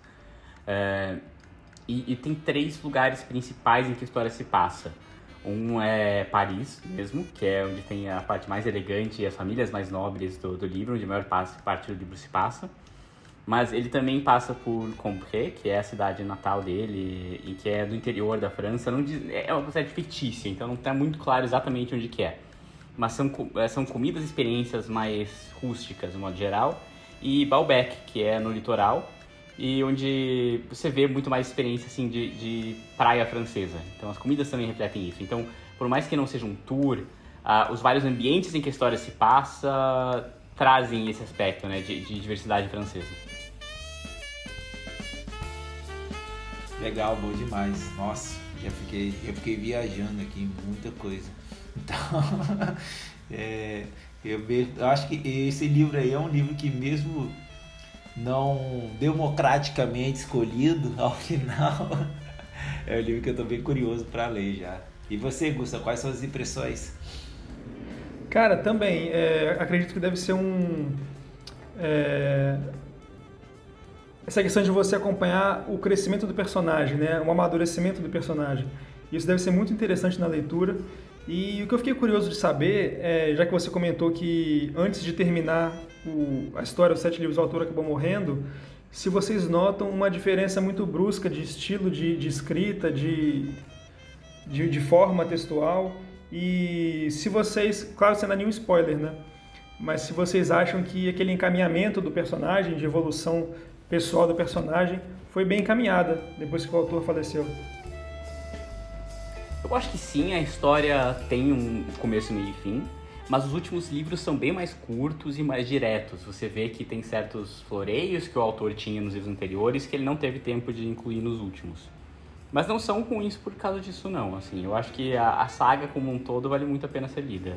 É, é perceptível a mudança depois da, da morte do Proust, mas não de um jeito inteiramente negativo. A história é dele mesmo, a história tem um começo e fim, foi completada e até entre nós é até bom numa saga de sete livros que os últimos são um pouco mais curtos, porque pelo menos você vai encerrando. Nossa, entre nós, achei que você ia dizer é até bom que o autor morra no final para agilizar um pouco. Coitado do Proust.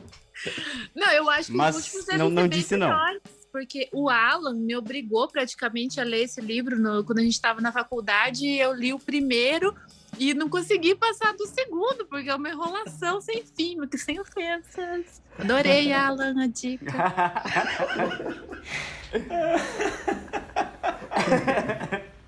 É, gente, aqui tá complicado, né? E, e, e, o que, que vocês acham de a gente levar essa, toda essa parte hypada da gastronomia francesa para parte da, da nossa receita. então vamos lá, gente. Não tem como falar de França sem alta gastronomia e não tem como falar de alta gastronomia sem grandes vinhos, né? Então vou começar um pouquinho sobre os vinhos. Eu sou assim enófilo, louco, apaixonado por vinho, louco, louco, louco assim. Se eu começar a falar de vinho aqui é um podcast inteiro. Então então, a gente tem ali muitas nuances diferentes, né? Então a gente tem Bordeaux, que é que tem uma influência do Oceano Atlântico Norte, né? Então você tem a região ali de, de Entremer, que é onde o Giron abre, então tem toda uma parte alagada onde produz vinhos fantásticos, Bordeaux. Então uma dica aqui para os nossos ouvintes, quando fala Bordeaux, nunca perguntem qual é a uva, porque a denominação Bordeaux ela define que tem que ter uma proporção de Cabernet Sauvignon com Merlot e Cabernet Franc só, e Petit Verdot de vez em quando, só para corrigir os taninos e a acidez.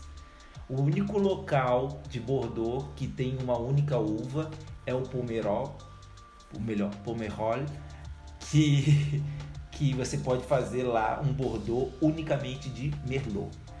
Então a gente vai para o sul da França, a gente tem a Provence, que tem vinhos maravilhosos, os rosés da Provence são fantásticos. A gente pega pro, ali pro sudoeste, né? A gente tem o, o Côte de Rhône, que são ali tem o Hermitage, que é onde nasceu a uva Malbec. Aí a gente sobe um pouco, vai lá para a região leste da Alsace, que a gente tem o Gewürztraminer tem vários vinhos fantásticos ali, produzidos também na região da Alemanha. E antes disso, né, a Bourgogne, que são os Pinot Noir, que são os melhores Pinot Noir do mundo. Então você tem vinhos na França, assim, dizer para o português claro, a dar de pau. É muito vinho de qualidades imensas. Então agora entrando um pouquinho mais na, na culinária francesa, ela é muito baseada em queijo e manteiga. Então queijo, tem todos os tipos de queijo que você pensar os franceses gostam muito de queijo de ovelha, que é uma delícia, um queijo bem forte, bem saboroso. Tem é, manteiga em todos os pratos franceses tem manteiga e cogumelo, tem muito cogumelo. Então a, a cultura é, base da culinária francesa, ela é bem medieval, que é queijo, manteiga e cogumelo. E claro, as carnes. Então você vai ter muito mais carne não bovina do que bovina. Então você tem sempre essa base muito forte com sabores muito fortes. Até quando você vai é, curtir alguns é, pratos baseados em frutos do mar, eles têm muito uma pegada de manteiga, né? Então, é, a gente é, chega muito aqui pra gente que, que as comidas da, da Provence tem muita manteiga, né? Igual você tem a, a rã, a, a provençal, que é uma rã frita na manteiga, muita manteiga o tempo inteiro, assim, né? Até o omelete tem muita manteiga lá. Eu agora eu, e eu queria trazer umas curiosidades bem legais aqui para você. É o filé mignon, né? O filé mignon é, corte inventado na França. E pasme, filé mignon, só existe filé mignon suíno. O original não existe filé mignon bovino, tá? Filé mignon na França é só carne suína. Então, você foi na tá França. eu pago caro por uma coisa que não existe. É, basicamente. Eu vou jogar isso na cara do, do açougueiro do Carone. Vou mandar ele ouvir esse episódio. Mas é aquele, aquele steak frito, é, steak frito que eles comem, tipo bife, batata frita, que carne que é essa, sabe? Cara, aquilo, aquilo geralmente é, é, aquilo geralmente é o medalhão, né? Porque o medalhão ele é mais comum. Então esse cordão de filé mignon, eu não, não lembro qual é o nome certo que eles dão, que a gente chama de filé mignon aqui. Então pode ser feito dessa parte, pode ser feito de alcatra também, que a alcatra é bem, bem molinha, né? Então é esse medalhão mesmo. Então fica, então, ah, nossa, uma delícia aquilo, né? Com erva, com alecrim, meu Deus do céu, é de morrer, é de comer ajoelhado. Então É, e, e mais uma coisa muito interessante: o pão, o pão francês, assim como o petit gâteau, não são franceses. o petit gâteau ele foi criado por um cara chamado Eric Jacquin. Quando ele uhum. chegou no Brasil, um dono de restaurante pediu para ele fazer uma sobremesa e ele faz um bolinho que não sei o que, não sei o que lá, dá um nome, aí chamou de petit gâteau, ele não é francês. Foi criado por um francês no Brasil e só existe no Brasil. o pão francês, ele é uma derivação de uma, uma receita medieval francesa. Mas não existe mais na França essa receita. Então o pão francês também não existe lá. E o, e o, mais interessante de tudo é que a culinária francesa ela foi tombada pelo, pela Unesco como patrimônio imaterial da humanidade. A culinária francesa ela é, uma, é um patrimônio da humanidade hoje tombado pela Unesco, é uma coisa muito interessante. E agora, sem mais delongas, né? Qual é o prato aí que o Alan fez esse desafio francês pra gente? Então, o que que eu trouxe? Eu trouxe uma coisa bem refinada Bem refinado. Vou dizer, das, das, dos pratos de hoje, esse é o mais difícil de fazer. Porque a culinária francesa é uma culinária de detalhes. Desde as patisseries, todos os tipos de massa. Se você se tiver na receita 100, 100 gramas, não bote 110, vai dar errado. Então é uma, uma culinária de precisão. Então eu trouxe um aspargo à moda de Paris. É, e, esse, e vem com, um molhinho que é um molho de manteiga bem cítrico. Então ele, ele pega tem essa pegada de manteiga, da gordura, com, a, com cítrico. Então esse aspargo à moda Paris tem esse molho bem leve e pungente assim. Então é um prato assim para se você quiser impressionar alguém, faz ah, hoje eu fiz um aspargo à moda Paris. Então é esse molhinho aí. Então espero que tenha te agradado, hein, Alan? Adoro culinária francesa. Eu, eu acho incrível, uma das preferidas. Eu gosto da manteiga, gosto dos pratos. Perfeito. E amo, amo aspargos. Eu, eu não sei por que eu... eu amo tanto aspargos assim. O nosso grupo tem uma coisa com aspargos que eu não faço ideia. É uma coisa que todo mundo ama. É, mas isso aí, para acabar o nosso episódio, cada membro do PQP vai votar num livro eh, dos nossos escolhidos aqui que deve ser lido pelo Jantando na Taverna. É uma obrigação, nós assinamos um contrato, é, as sanções são altíssimas, a gente não vai falar as cláusulas exatas porque é, é, é, confidencial, mas eles vão ter que ler o livro que a gente escolher. É, cada um vai votar num e eu vou passar pro primeiro voto, que será da Ju. Qual livro será que a Ju vai indicar para que a gente leia? Sim, Diego? É, mas pode ter voto nosso também nessa daí, né? Ou não? Eu acho que é importante ter. Vocês participaram, vocês ouviram, vocês estão mais interessados. Mas se vocês perderem, vocês perderam.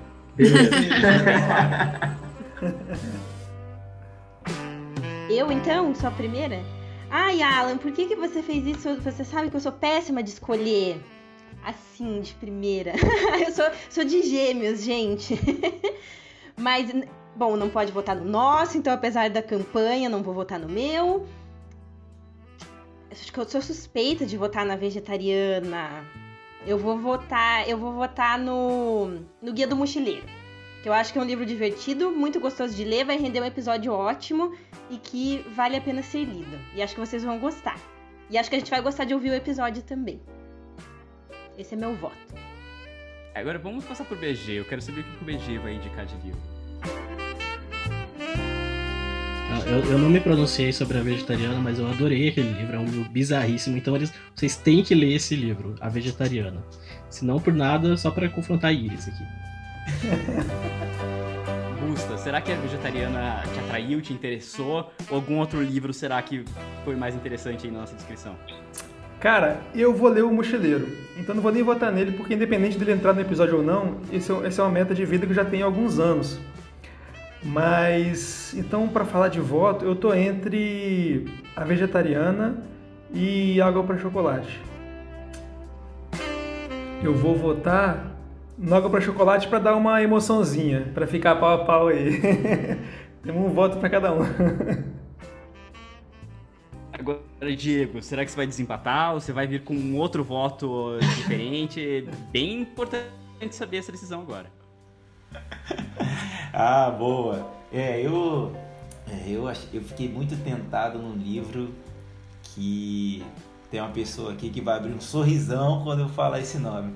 Mas eu vou escolher, que eu fiquei muito interessado mesmo, principalmente na cultura e eu que eu gosto muito da comida. Eu vou voltar no Como Água ou Chocolate.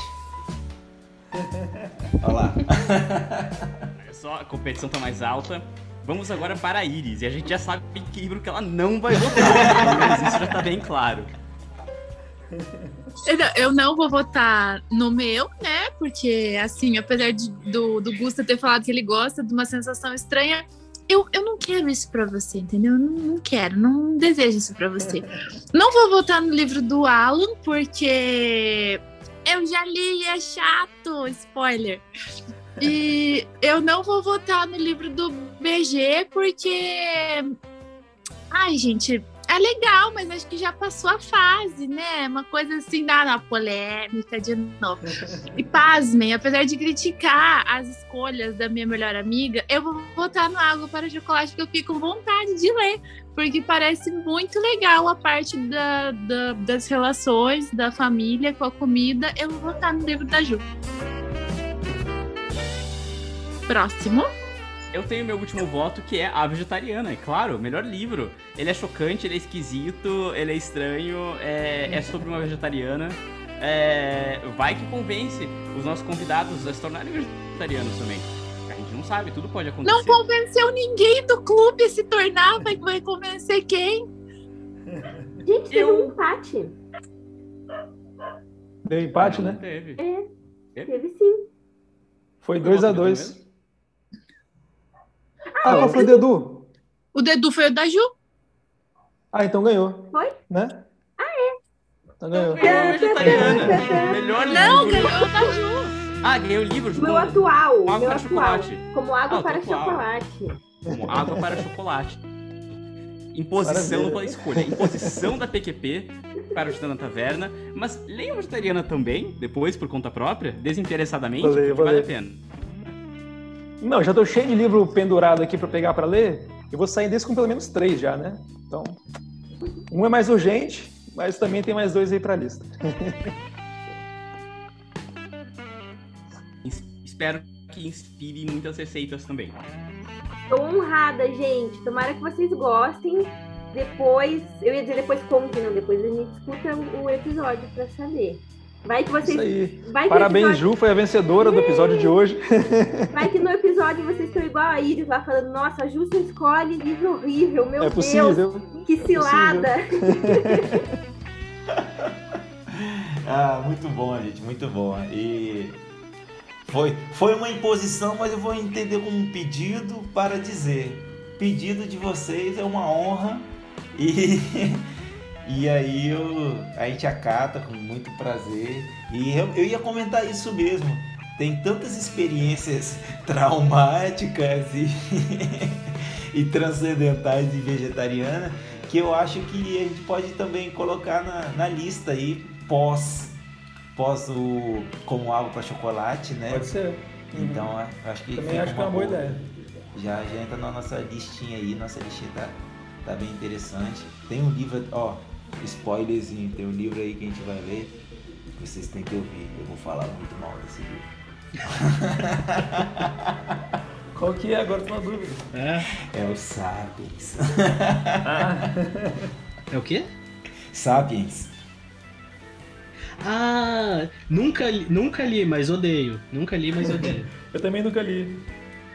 Eu, olha só, eu, te- eu, eu- eu cito erros biológicos, históricos, da física, tudo, tudo, tudo. Vejam, vai ser, vai Tem muita legal. cara de miguezão mesmo. Não, cara de puta livro migué. É, é que eu falo pro pessoal, o best-seller, ele é o melhor em ser vendido. Não é que ele é o melhor livro para você ler, não é o mais informativo. né? É o best-seller. Então tem que ficar... Minha mãe, que ama um best-seller, vai ficar completamente ofendida com isso. Eu tá nessa negra da minha mãe já.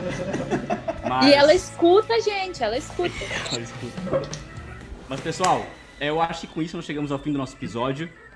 É, Diego, Gustavo, foi uma ótima colaboração. Vamos fazer mais vezes, eu achei perfeito.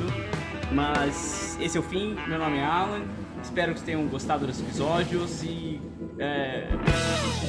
Ju, quer falar alguma coisa? Você quer se despedir, Ju?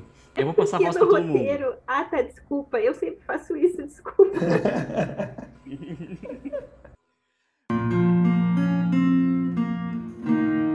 Nada, meninos. Foi um prazer, a gente adorou. Agora eu peguei procuração também, tô falando pelo grupo. Foi uma delícia. Espero que a gente faça outros collabs. Foi muito bom, foi muito bom falar com vocês. E sucesso pro podcast de vocês. Meninos, obrigada, adorei, foi muito legal participar. Espero que tenha mais vezes. Vocês são duas simpatias e eu achei que o episódio ficou muito legal. Espero que os ouvintes também achem. Eu queria agradecer muito essa colaboração de vocês. Cara, como é bom encontrar pessoas também que gostam de, de ler, de falar sobre livro. Não é uma coisa tão fácil assim no nosso dia a dia. Então é bom que a gente tenha essas ferramentas para se conectar e, e, e se juntar. Então, independente de, de podcast ou não, o que a gente tira de fruto são esses momentos assim. Né? No nosso podcast a gente começou há pouco tempo também, mas teve experiências tão, tão legais já, conversando com autoras. E, pô, conhecer vocês foi um prazer, vocês são também muito simpáticos. E espero que a gente faça mais vezes. E se a gente não quiser gravar, a gente pode se juntar, é só conversar, marca um livro. E, pô, foi muito massa. Valeu, galera. Quer dizer alguma coisa, BG? Tem algo que você quer tirar do coração? Alguma emoção de, de agradecimento, despedida? Ou dizer obrigado, dizer vamos fazer mais vezes? Todas as coisas que você Dizer pode dizer nunca mais quero ver vocês. Abre seu coração. Você pode se despedir da gente, inclusive, aqui, se quiser, se sentindo oprimido.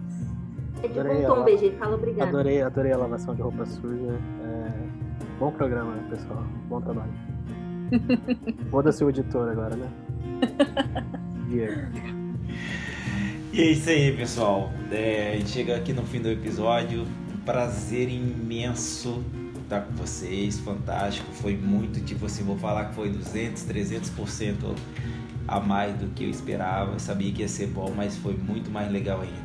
Bom estar com pessoas tão simpáticas, tão lúcidas, tão inteligentes de ter, e divertidíssimas, né?